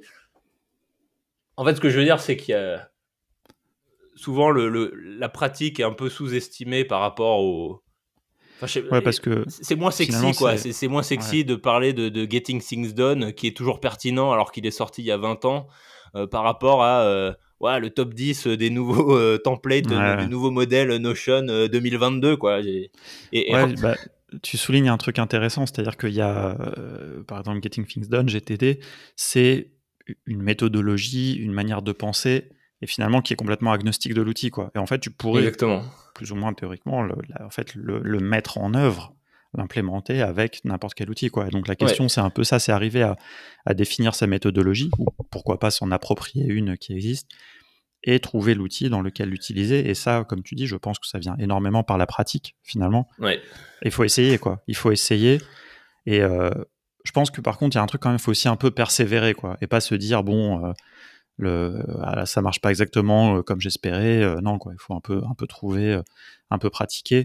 Moi je, moi ce qui je pense que les gens souvent attendent des recettes toutes faites quoi. Comme tu dis tu vois par exemple un template Notion qui va tout te faire pour toi. Alors que moi je pense que le template Notion c'est bien pour inspirer mais ça correspond jamais vraiment exactement ce que toi tu veux faire quoi.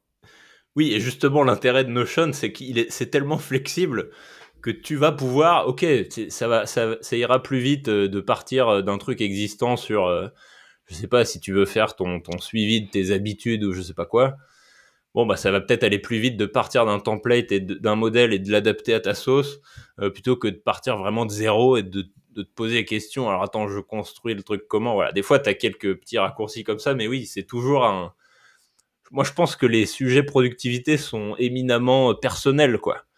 Euh, or, le, propre d'un outil, ça va être de plus ou moins euh, frontalement, quelque part, de t'imposer euh, bah, le, la façon de penser idéale selon le développeur, quoi. Et, et, en fait, c'est pour ça que c'est pour ça que je trouve Notion incroyable. D'ailleurs, c'est que c'est que tu as une, un niveau de flexibilité que j'ai jamais vu dans un autre outil. Et en fait, les problèmes que tu vas avoir euh, si tu choisis un autre outil, en fait, la plupart des autres outils pour, euh, moi, ce que j'appelle pour gérer de l'information, vraiment au sens très très large, en fait, avant Notion, euh, si tu voulais, j'essaie de prendre un exemple, un exemple pour illustrer. Admettons que tu veuilles, je sais pas, gérer ta recherche d'appart, par exemple, et que du coup, tu prends, je sais pas, Trello ou Evernote. Donc, si tu prends Trello, en fait, bah, d'une certaine manière, tu vas être un peu enfermé dans un certain paradigme pour euh, structurer l'information qui va être, ok, tu as un tableau qui lui-même contient euh, des listes, qui elle-même contient des cartes, qui elle-même contient éventuellement des cases à cocher. Voilà. et donc souvent tu vas tu vas te lancer dans le truc, tu vas tu vas tu vas mettre tes cartes en fonction de chaque appart, tu vas déplacer un tes colonnes machin. Et puis si ça se trouve ça va bien marcher, mais si ça se trouve au bout de deux ans l'outil ne conviendra plus à tes besoins parce que euh, il sera pas assez sophistiqué ou tu voudras euh, tu voudras une, euh, un, niveau d'abstraction de, supplémentaire ou je sais pas quoi. Et bien là, en fait, si tu as pris Trello, bah, ta solution, c'est bon, bah, je, dois, je dois tout migrer dans un autre outil qui est pas du tout structuré pareil, mais là, j'arrive aux limites de mon besoin, quoi. Et en fait, ce qui est incroyable, à mon sens, avec Notion, c'est que tu as très rarement ce problème que, moi j'appelle de dette documentaire, parce que, euh, parce que tu peux quasiment tout transformer euh, d'une manière très euh, fluide. Quoi. Y a, tu peux hmm. rarement. tu peux toujours revenir en arrière, tu peux toujours transformer. Enfin, ils ont atteint un tel niveau de, de flexibilité que tu jamais enfermé. Et ça, c'est vachement important parce que au moment où tu choisis, où tu détermines ta structure de, je sais pas, de ton tableau de recherche d'appart ou je sais pas quoi, en fait, t'es, le moment où tu prends cette décision, en fait, t'es hyper mal placé parce que t'as pas l'expérience. Il faudrait être, tu sais, trois ans plus tard, euh, il faudrait se projeter dans le futur et se dire, bon, bah là, je sais que j'aurais besoin de ça, ça, ça. Du coup, il faut que je prenne tel outil. Or, au moment où tu prends la décision, t'en sais rien puisque t'as pas d'expérience. Et ben, avec Notion, euh, ça, ça, t'enlève tous ces problèmes parce que tu peux démarrer avec. Euh, moi, j'ai des tonnes de documents qu'on démarrait juste comme une, une liste à puces toute simple avec des trucs les uns à la suite des autres. Et, euh, et genre, trois ans plus tard, en fait, c'était devenu une énorme base de données avec des tags et des filtres et des tris dans tous les sens qui, qui catégorisent exactement l'information comme je veux. Or, quand j'ai commencé le truc, j'avais aucune idée de que ça allait devenir comme ça, quoi. Et si j'étais parti sur une autre solution, bah, je serais, il y a un moment où j'aurais été euh, bloqué et là j'aurais je me serais arraché les cheveux au moment de, de transférer les données qui est toujours un, moment un peu pénible où euh, bah ouais ça va peut-être tu vas réussir à avoir la donnée brute mais des fois tu vas perdre ce que tu avais en structure euh, voilà. C'est intéressant parce que tu vois dérivé mais c'est un des non, non mais c'est pour moi.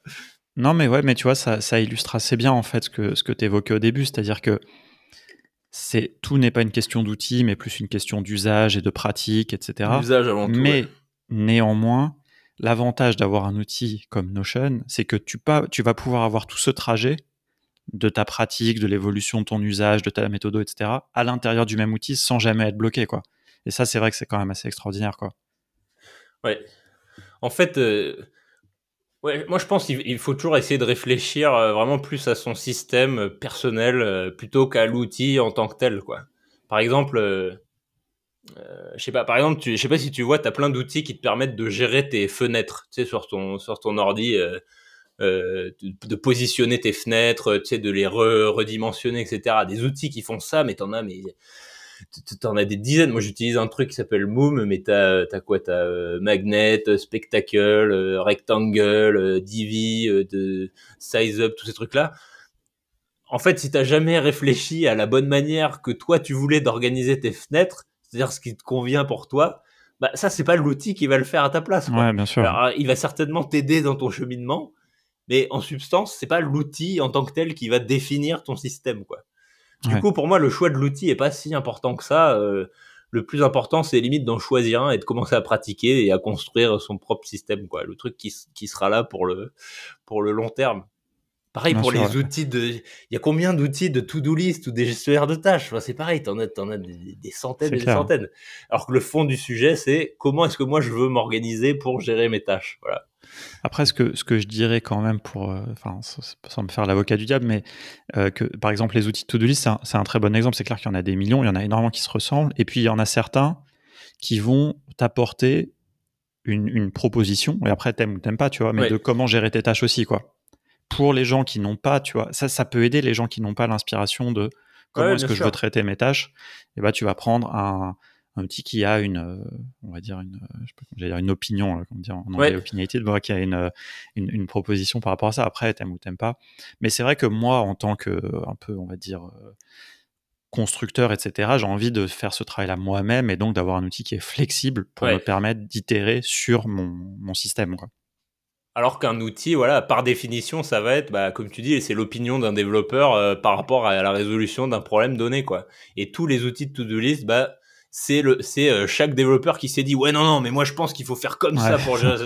Et c'est pour ça que tu en as des centaines, parce que c'est un truc personnel. Voilà, il n'y a, pas un truc qui est mieux que l'autre. Il y a juste des, des, usages qui conviennent plus ou moins à sa personnalité, à son, sa façon de vivre, etc. Donc, euh, donc c'est clair. Hein. Et euh, ouais, non, c'est hyper intéressant. Et donc, bah, justement, enfin, pour, pour rester un petit peu sur, euh, sur Notion, euh, quand même, euh, tiens, hyper intéressant. Enfin, voilà, tu vois, juste, enfin, il y, a un débat un peu dans la communauté. Est-ce que Notion, c'est un outil no-code, pas no-code Tu vois, enfin bon, c'est un outil de façon qui est tellement populaire que les gens, finalement, cette question se la posent plus trop parce que tout le monde a envie d'en parler. Et tu vois, tu insistais vraiment sur la flexibilité. Bah, moi, c'est cette flexibilité qui fait que je considère que c'est un outil euh, no-code, quoi. Tu vois, pour mmh. moi, c'est un truc qui est intrinsèque, fait qu'on peut construire tellement de choses différentes avec. C'est un canevas euh, comme ça. Alors, dans un certain domaine, certes, mais encore, enfin, je veux dire, on voit des gens qui construisent des jeux, des quiz, des, enfin, tu peux faire tout et n'importe quoi, en fait. Et ça, pour moi, c'est vraiment euh, très, très important, quoi.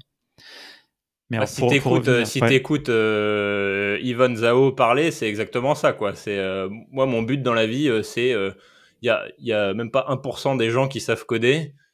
en fait, 100% des gens ont des besoins en outils numériques. juste, on faut leur mettre un truc dans les mains, quoi. Donc là, de ce point de vue-là, ça répond exactement. Après, moi, je suis pas. Euh, j'ai quelques problèmes avec le, la, définition no code parce que pour moi, c'est vivement que ce soit renommé programmation visuelle ou je sais pas quoi, que, tout le monde soit d'accord.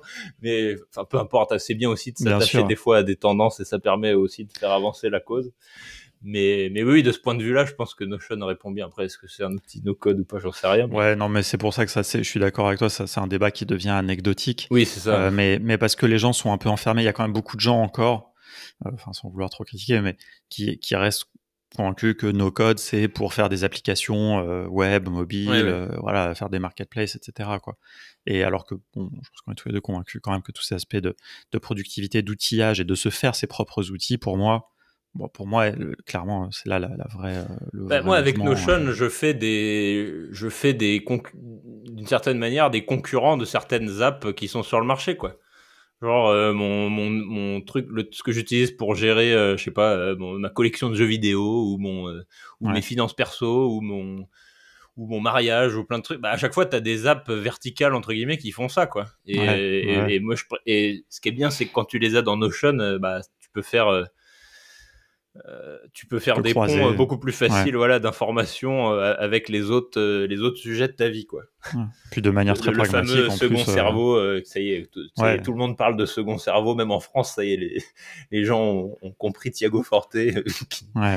qui, non, mais même de manière très pragmatique, tu payes un abonnement à un outil et puis voilà. Ouais, tout à fait. tu fais tout toi-même. Quoi.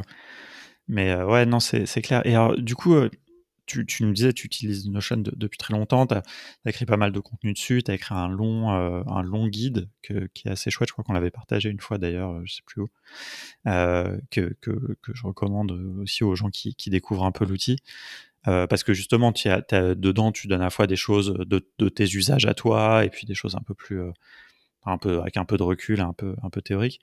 Et alors, du coup, tu travailles pour Notion, avec Notion, Enfin, c'est quoi le, la, oui, en relation fait, Parce que c'est toi qui as traduit en français Notion quand même.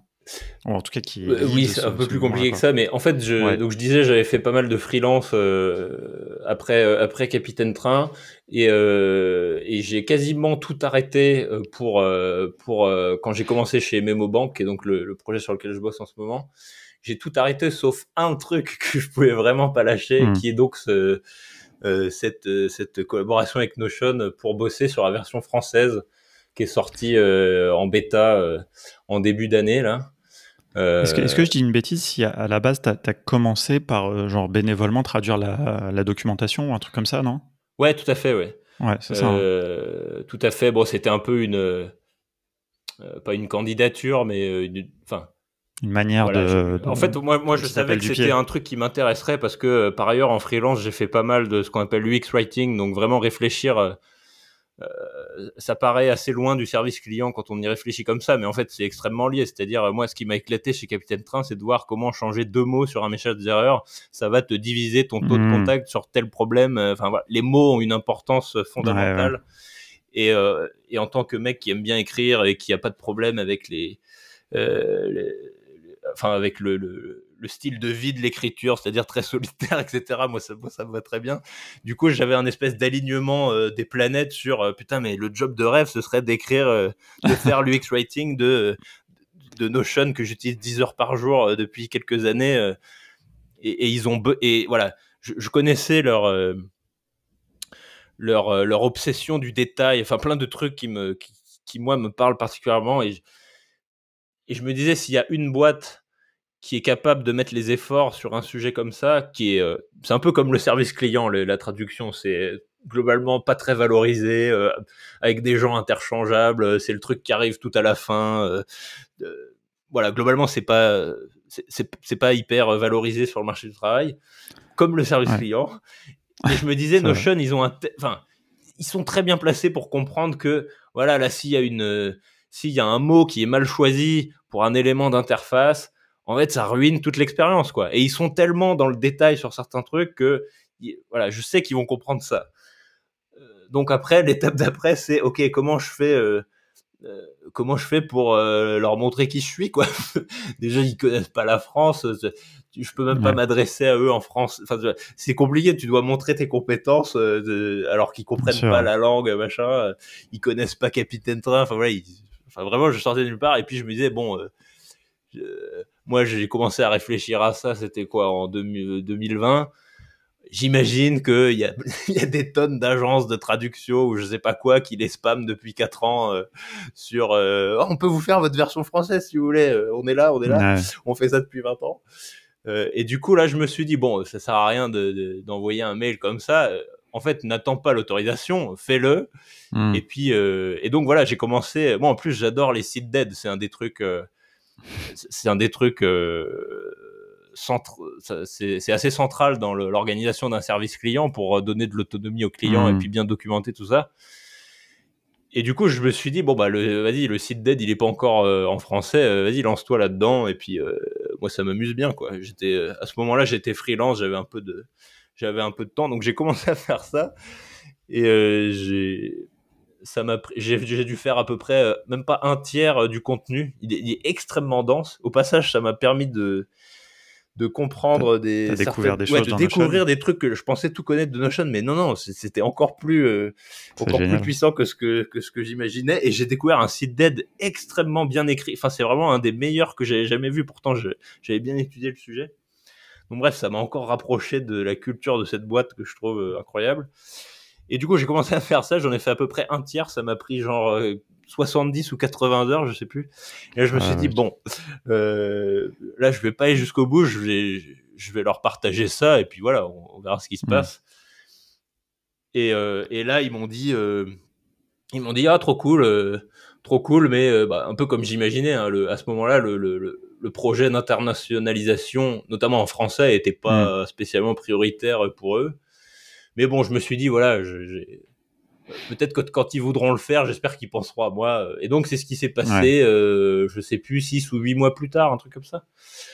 Euh, D'ailleurs, pile au moment où j'ai, pile au moment où j'ai commencé MemoBank, donc ça me, j'avais un peu un DM et finalement ça, alors ça me fait des journées très très chargées, mais euh, enfin des nuits euh, un, peu courtes. Mais du coup, ça pouvait rentrer en freelance, d'autant qu'au début, voilà, c'était pas un poste à temps plein, c'était plus voilà, quelques dizaines d'heures par semaine, euh, par mois. Euh, donc voilà, j'arrive à mener ça de front avec Memobank qui reste voilà mon projet principal. Mais du, coup, après, j'attends deux ans pour répondre à tes invitations de podcast parce que j'ai plus le temps, quoi. ah, mais comme ça, ça fait plein de choses à, raconter. Mais donc, du coup, c'est toi qui as traduit toute l'interface qui est maintenant disponible en français. Oui.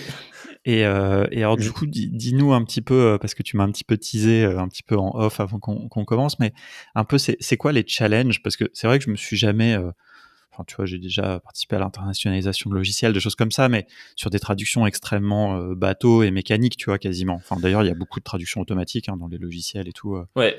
Pour, et, mais là, toi, et c'est là où tu parles de, du X-Writing, c'est-à-dire tu te poses la question il y a des choses extrêmement fines quoi dans dans Notion, je sais pas les noms des blocs par exemple, des choses comme ça. Est-ce que tu as, quelques exemples comme ça de trucs qui t'ont un peu posé problème et c'est quoi un peu ta réflexion autour bah, de tout ça? Ouais ouais, en fait euh, ça c'est un truc que tous les traducteurs te diront et, tu vois souvent les gens euh, moi je connais un peu les jeux vidéo, tu vois, des fois tu as des mmh. traductions complètement bah horribles et après dès que tu comprends un peu les conditions de travail des mecs, tu dis oui bah en fait c'est pas de leur faute quoi, juste les mecs ils reçoivent des ils reçoivent des Excel euh, horribles avec juste euh, du texte sans aucun contexte. Bah ouais, Donc euh, ils finissent par dire des trucs soit à côté de la plaque, soit ils font un truc le plus générique possible pour que, en espérant qu'un mec de, de QA, donc d'assurance qualité, rattrape le truc après. Et, et en fait, donc c'est ça le, le, problème numéro un qui se retrouve dans la, la traduction qui même chez Notion, c'est pas non plus le, le truc qui a le plus de ressources. Donc, donc ce qui est le, le plus gros, le plus gros problème, c'est de pas avoir de contexte et de, hmm. et de recevoir juste du texte original sans savoir ce que c'est, quoi. Ça, je sais pas si tu l'as, si tu l'as remarqué, c'est une petite aparté, mais tu vois, je trouve que dans les séries, par exemple sur Netflix, ça commence à, beaucoup se voir, tu vois, ce truc-là, c'est-à-dire que je, moi, mon hypothèse, et j'imagine que, enfin voilà, pour économiser et tout, en fait, ils font, ils traduisent des transcripts directement, peut-être par une personne, hein, c'est pas forcément automatique, mais où du coup ils ont pas de contexte, tu vois. Tu vois, tu vois que la personne, par exemple, c'est flagrant parce que quand c'est traduit de l'anglais, tu vois que les tu et les vous sont pas adaptés, par exemple, à la situation que tu vois dans la série, quoi ou euh, des blagues qui sont mal traduites ou des choses qui sont traduites littéralement, des trucs comme ça. Et je trouve qu'il y a une grosse, grosse déperdition au niveau des, traductions de, de, manière générale, en tout cas dans les séries, tu vois. Enfin, je sais pas, j'observe ça depuis quelques temps. Et euh, parce que bon, c'est toujours pareil, hein, je pense que c'est les coûts et tout, mais. Euh, ouais, c'est toujours, à la fin, c'est toujours un curseur entre tu as un volume extrême, enfin très, très important, quoi.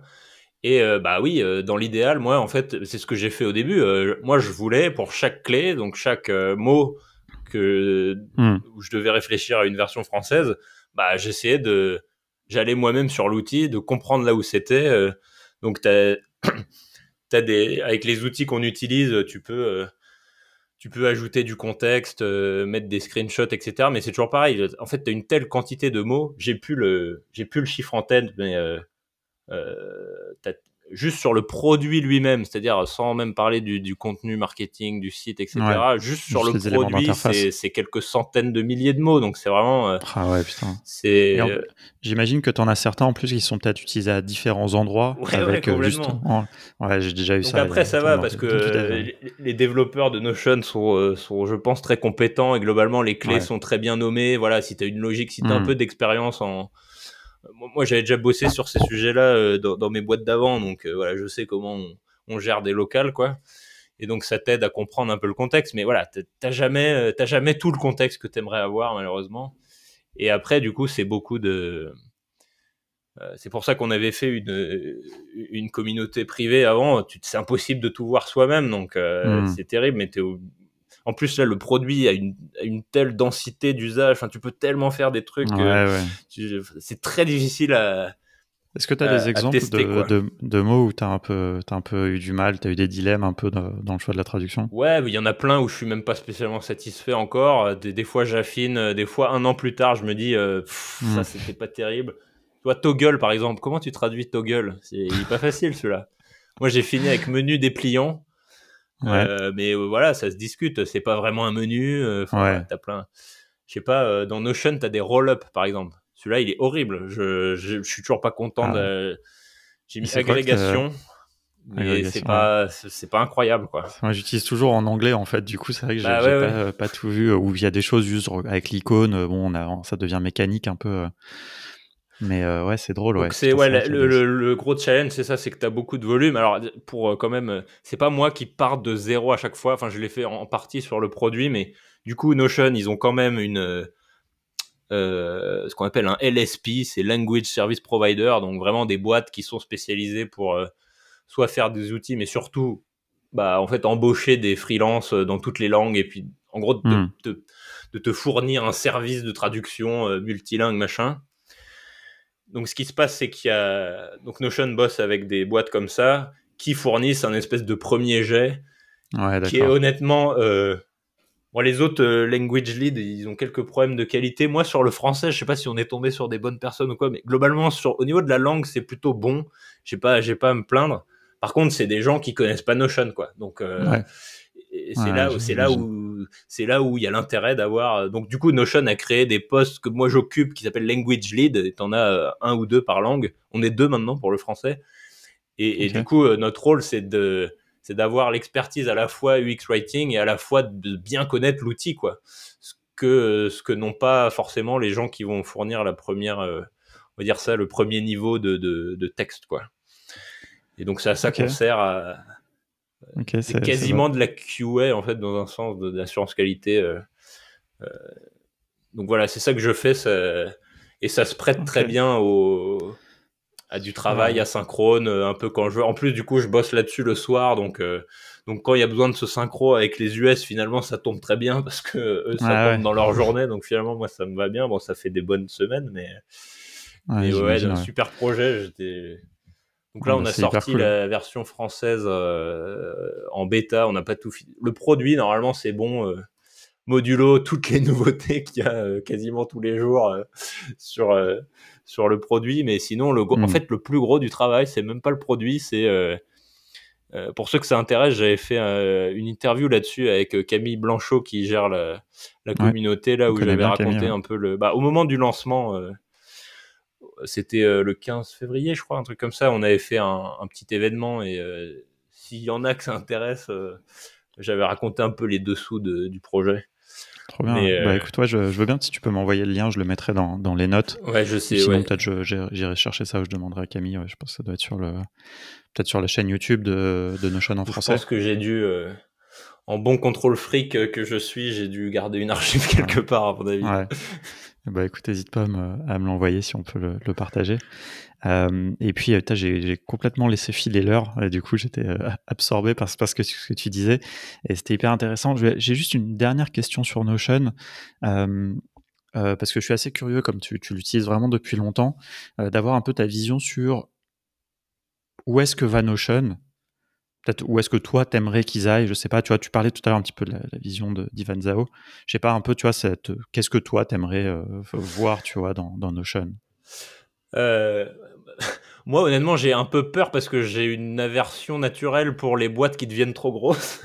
ça, souvent, ça n'apporte pas du bon. Mais pour l'instant, je suis, euh, je suis impressionné. Ouais, j'allais dire agréablement surpris, mais non, non, je suis impressionné de tout ce qui m'a plu dans Notion au début, c'est-à-dire le souci du détail, euh, le...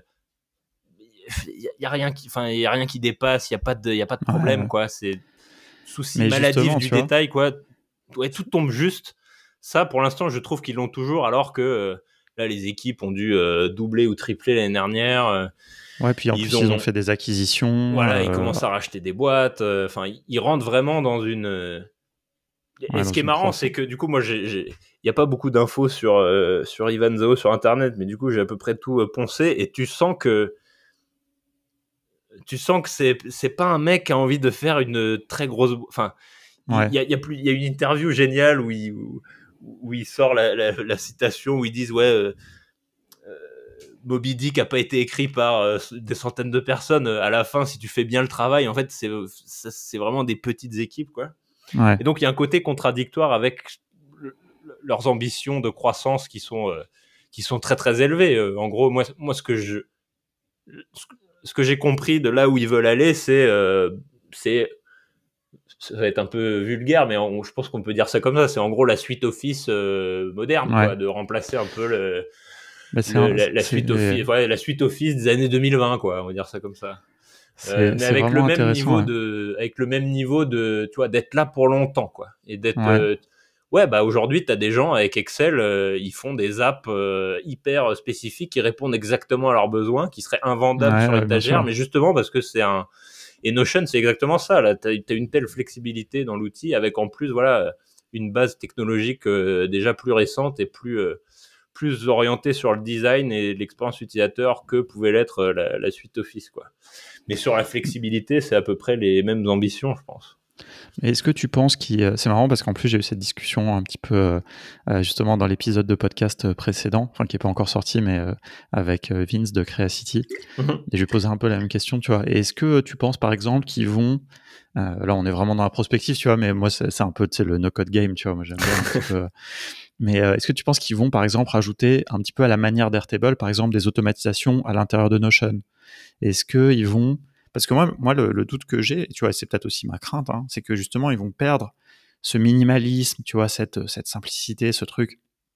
Alors que l'outil est hyper puissant, hein, tu vois, mais d'apparence, quand tu arrives, c'est une page blanche, quoi. C'est une page blanche, c'est hyper clean, c'est, tu vois, enfin voilà, on sait qu'il y a une histoire avec le Japon. Moi, j'adore le Japon. J'ai un peu ce truc, tu vois, aussi où ça me ça me fait aussi encore plus aimer euh, Notion, tu vois. Mais euh, je sais pas, j'ai un peu une crainte par rapport à ça.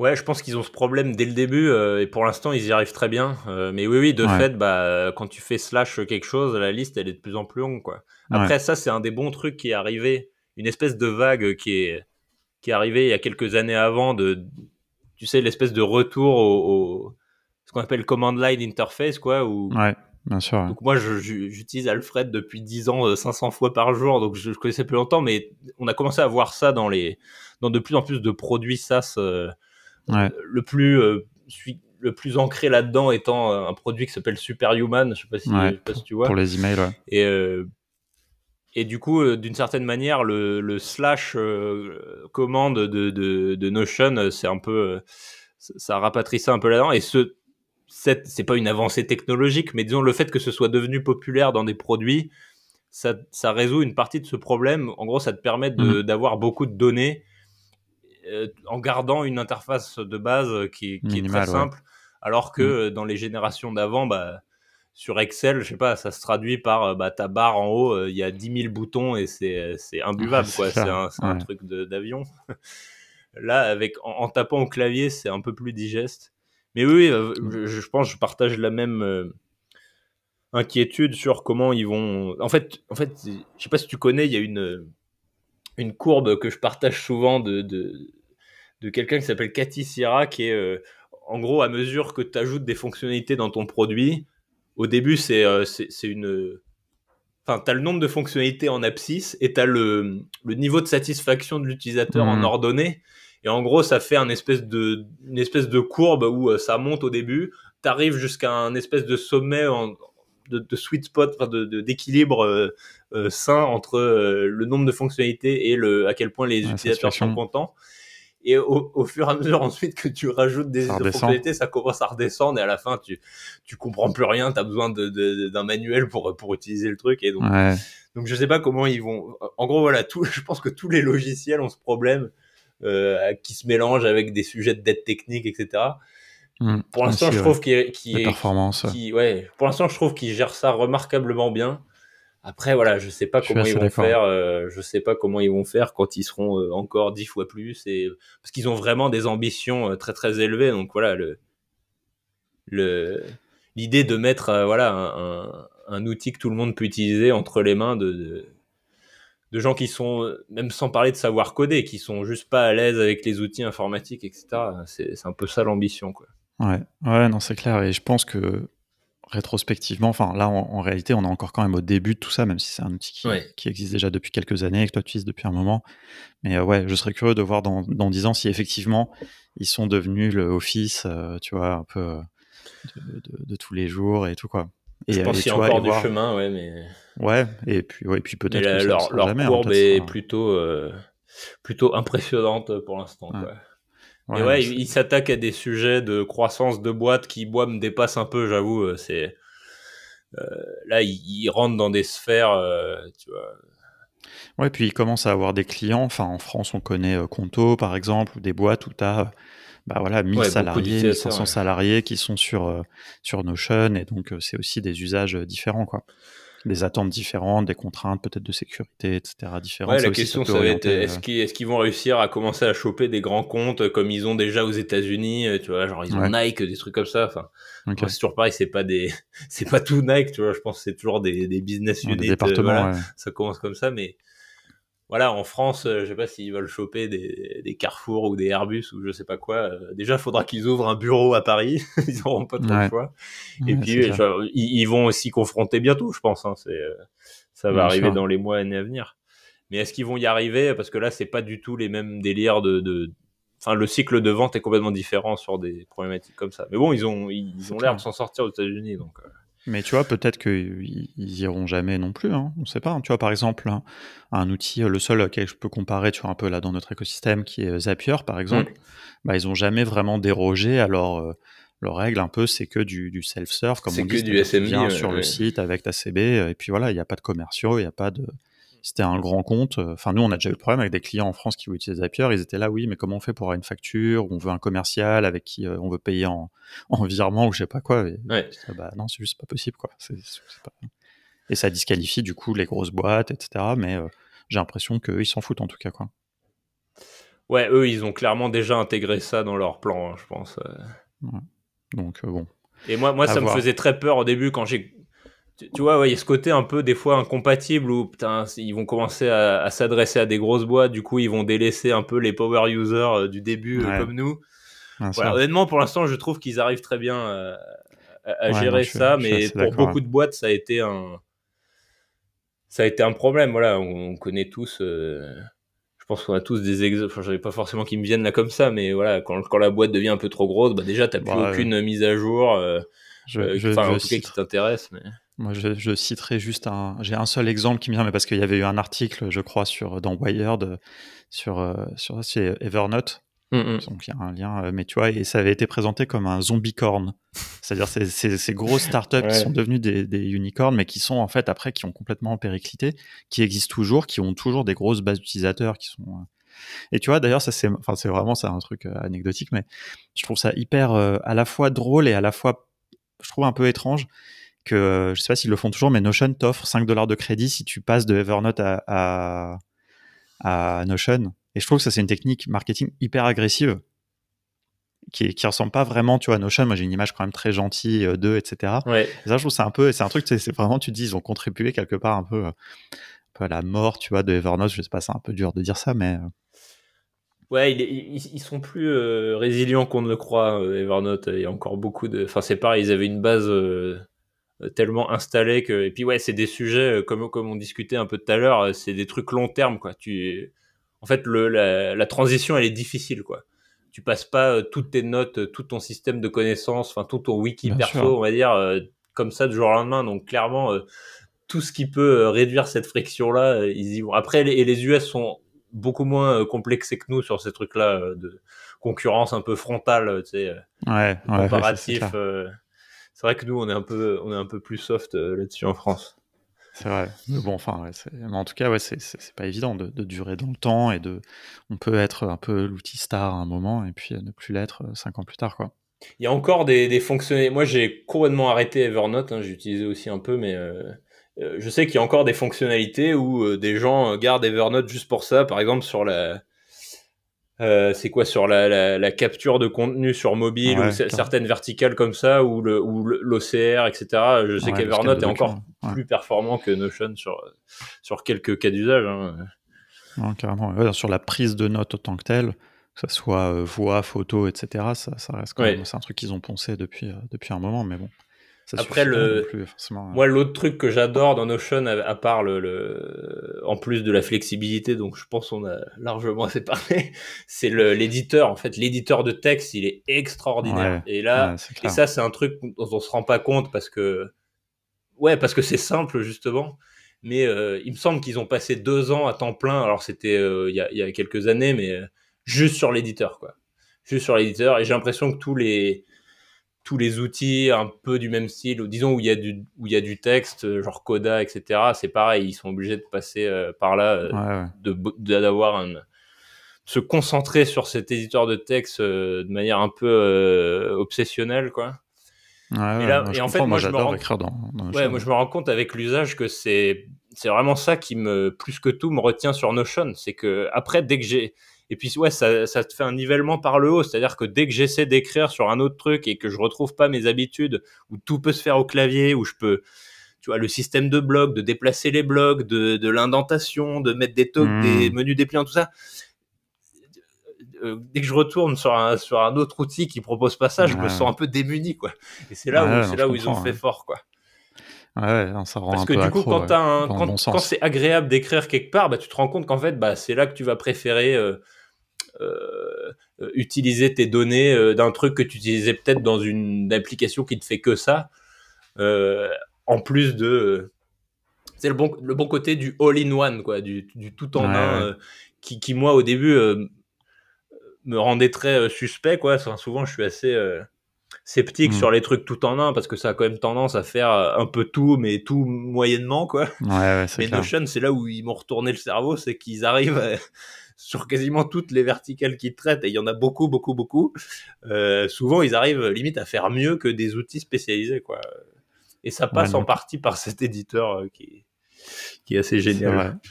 Ouais, ouais. Bah écoute, écoute, on va, on va voir si euh, s'ils arrivent à, tenir ça dans le temps. Euh, bah écoute, je, je propose qu'on s'arrête là. C'était super. Oui, oui c'était déjà hyper intéressant. Long. Il y a, il y a pas mal de, il y avait d'autres sujets que, que, que je voulais qu'on aborde, mais on gardera ça pour un autre, un autre épisode et comme ça on pourra faire un petit follow-up, tu vois, pour voir un petit peu tout, tout ce qu'on s'est dit là dans un an, un an et demi peut-être. Où est-ce que ça en est sur sur Notion? Je serais, je serais très content de, de parler de ça avec toi et puis avec d'autres utilisateurs. Peut-être j'aimerais bien faire, voilà, peut-être tu vois un peu des, des, des follow-up comme ça, voir un peu si nos, nos prédictions et nos visions un peu se, se matérialisent en bien, en mal, et si on continue à être agréablement surpris que, que Notion continue à bien se développer, par exemple. Euh, dernière question, où est-ce qu'on peut te suivre? Est-ce qu'on peut te, te, contacter si les gens euh, veulent euh, bah, Le mieux, c'est de taper mon nom sur Google. Normalement, j'ai fait le boulot pour, pour, ouais. que, pour que vous puissiez tomber sur mon site. Donc, sinon, jonathanlefebvre.com ou qui est un bon point d'entrée pour pour après voilà moi je ça reste Twitter mon réseau social de, de prédilection. Ok.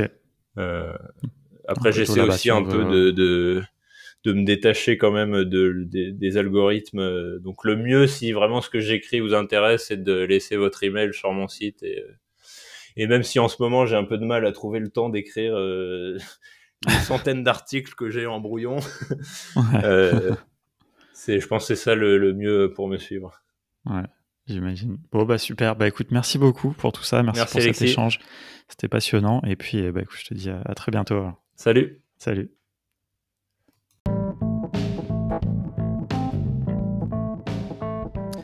Merci, merci, merci vraiment beaucoup d'avoir écouté jusqu'au bout cet épisode.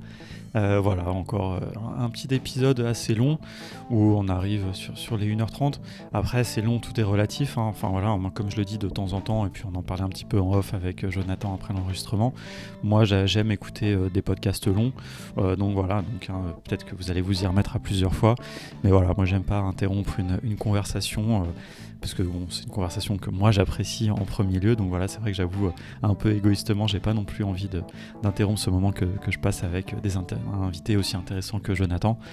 Donc euh, voilà, j'espère que ça vous a plu, que vous êtes arrivé jusqu'au bout. Si vous entendez ce message, c'est que c'est le cas. Et donc je vous en remercie. Vous faites partie des, auditeurs et auditrices fidèles qui allaient au bout, qui m'envoyaient mes petits emojis de train, de sushi, de renard. Voilà, pour me dire que vous avez écouté, ça me fait hyper plaisir à chaque fois. Euh, voilà, n'hésitez pas à commenter aussi, hein, voilà, sur le Slack de No Code France, dans le channel podcast Contournement, vous le faites de temps en temps. On peut continuer la discussion. N'hésitez pas aussi à contacter Jonathan si vous avez des choses à réagir. Euh, je sais que j'ai déjà eu des invités hein, qui m'ont dit que, que après, après l'enregistrement, bah, ils avaient reçu pas mal de messages et tout, donc euh, ça, ça me touche aussi euh, indirectement parce que je trouve ça cool. Ça veut dire qu'aussi un, un certain impact. Après, bah, c'est surtout parce que les gens ont dit des trucs intéressants ou qui vous ont fait réagir en tout cas. Mais euh, voilà, donc euh, encore un très bel épisode. La semaine prochaine, c'est avec Senia que je vais enregistrer, qui fait partie de la communauté No Code France, qui est assistante de direction dans un cabinet d'architectes. Et euh, vous allez voir, encore une fois, je pense que ce sera voilà, des, plein d'usages auxquels vous vous attendez pas forcément.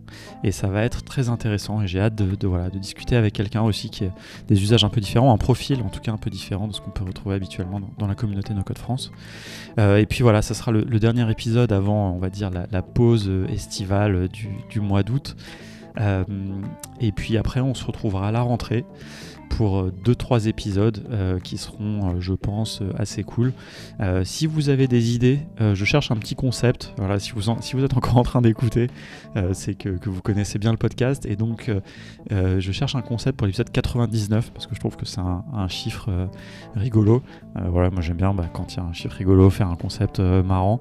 Donc, si vous avez des idées, n'hésitez pas à me dire ou un interview, enfin une personne, un homme ou une femme évidemment, à interviewer qui pourrait être particulièrement intéressant euh, auquel j'aurais pas encore pensé, eh bien n'hésitez pas. Euh, L'épisode 100, bah, bon, j'ai déjà le concept, on va dire, de, de l'enregistrement public.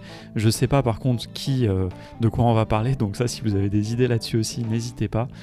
Euh, voilà, je pense que je mettrai de toute façon un petit message sur le Slack, euh, voilà, dans le channel podcast contournement pour, pour récolter un peu vos idées. Mais voilà, si vous avez écouté en tout cas jusqu'ici, eh bien n'hésitez pas à me, à me donner un petit peu vos, vos feedbacks euh, là-dessus. Et puis, eh ben, écoutez, merci beaucoup. No codez bien, abonnez-vous. Je ne crois même pas avoir besoin de vous le dire. Si vous êtes encore en train d'écouter, c'est que franchement, vous avez très grandes chances que vous soyez abonné. Ou alors que vous découvriez ce podcast avec, grâce à, Jonathan. Et pour ça, bah, je l'en remercie. Et je vous dis à très bientôt.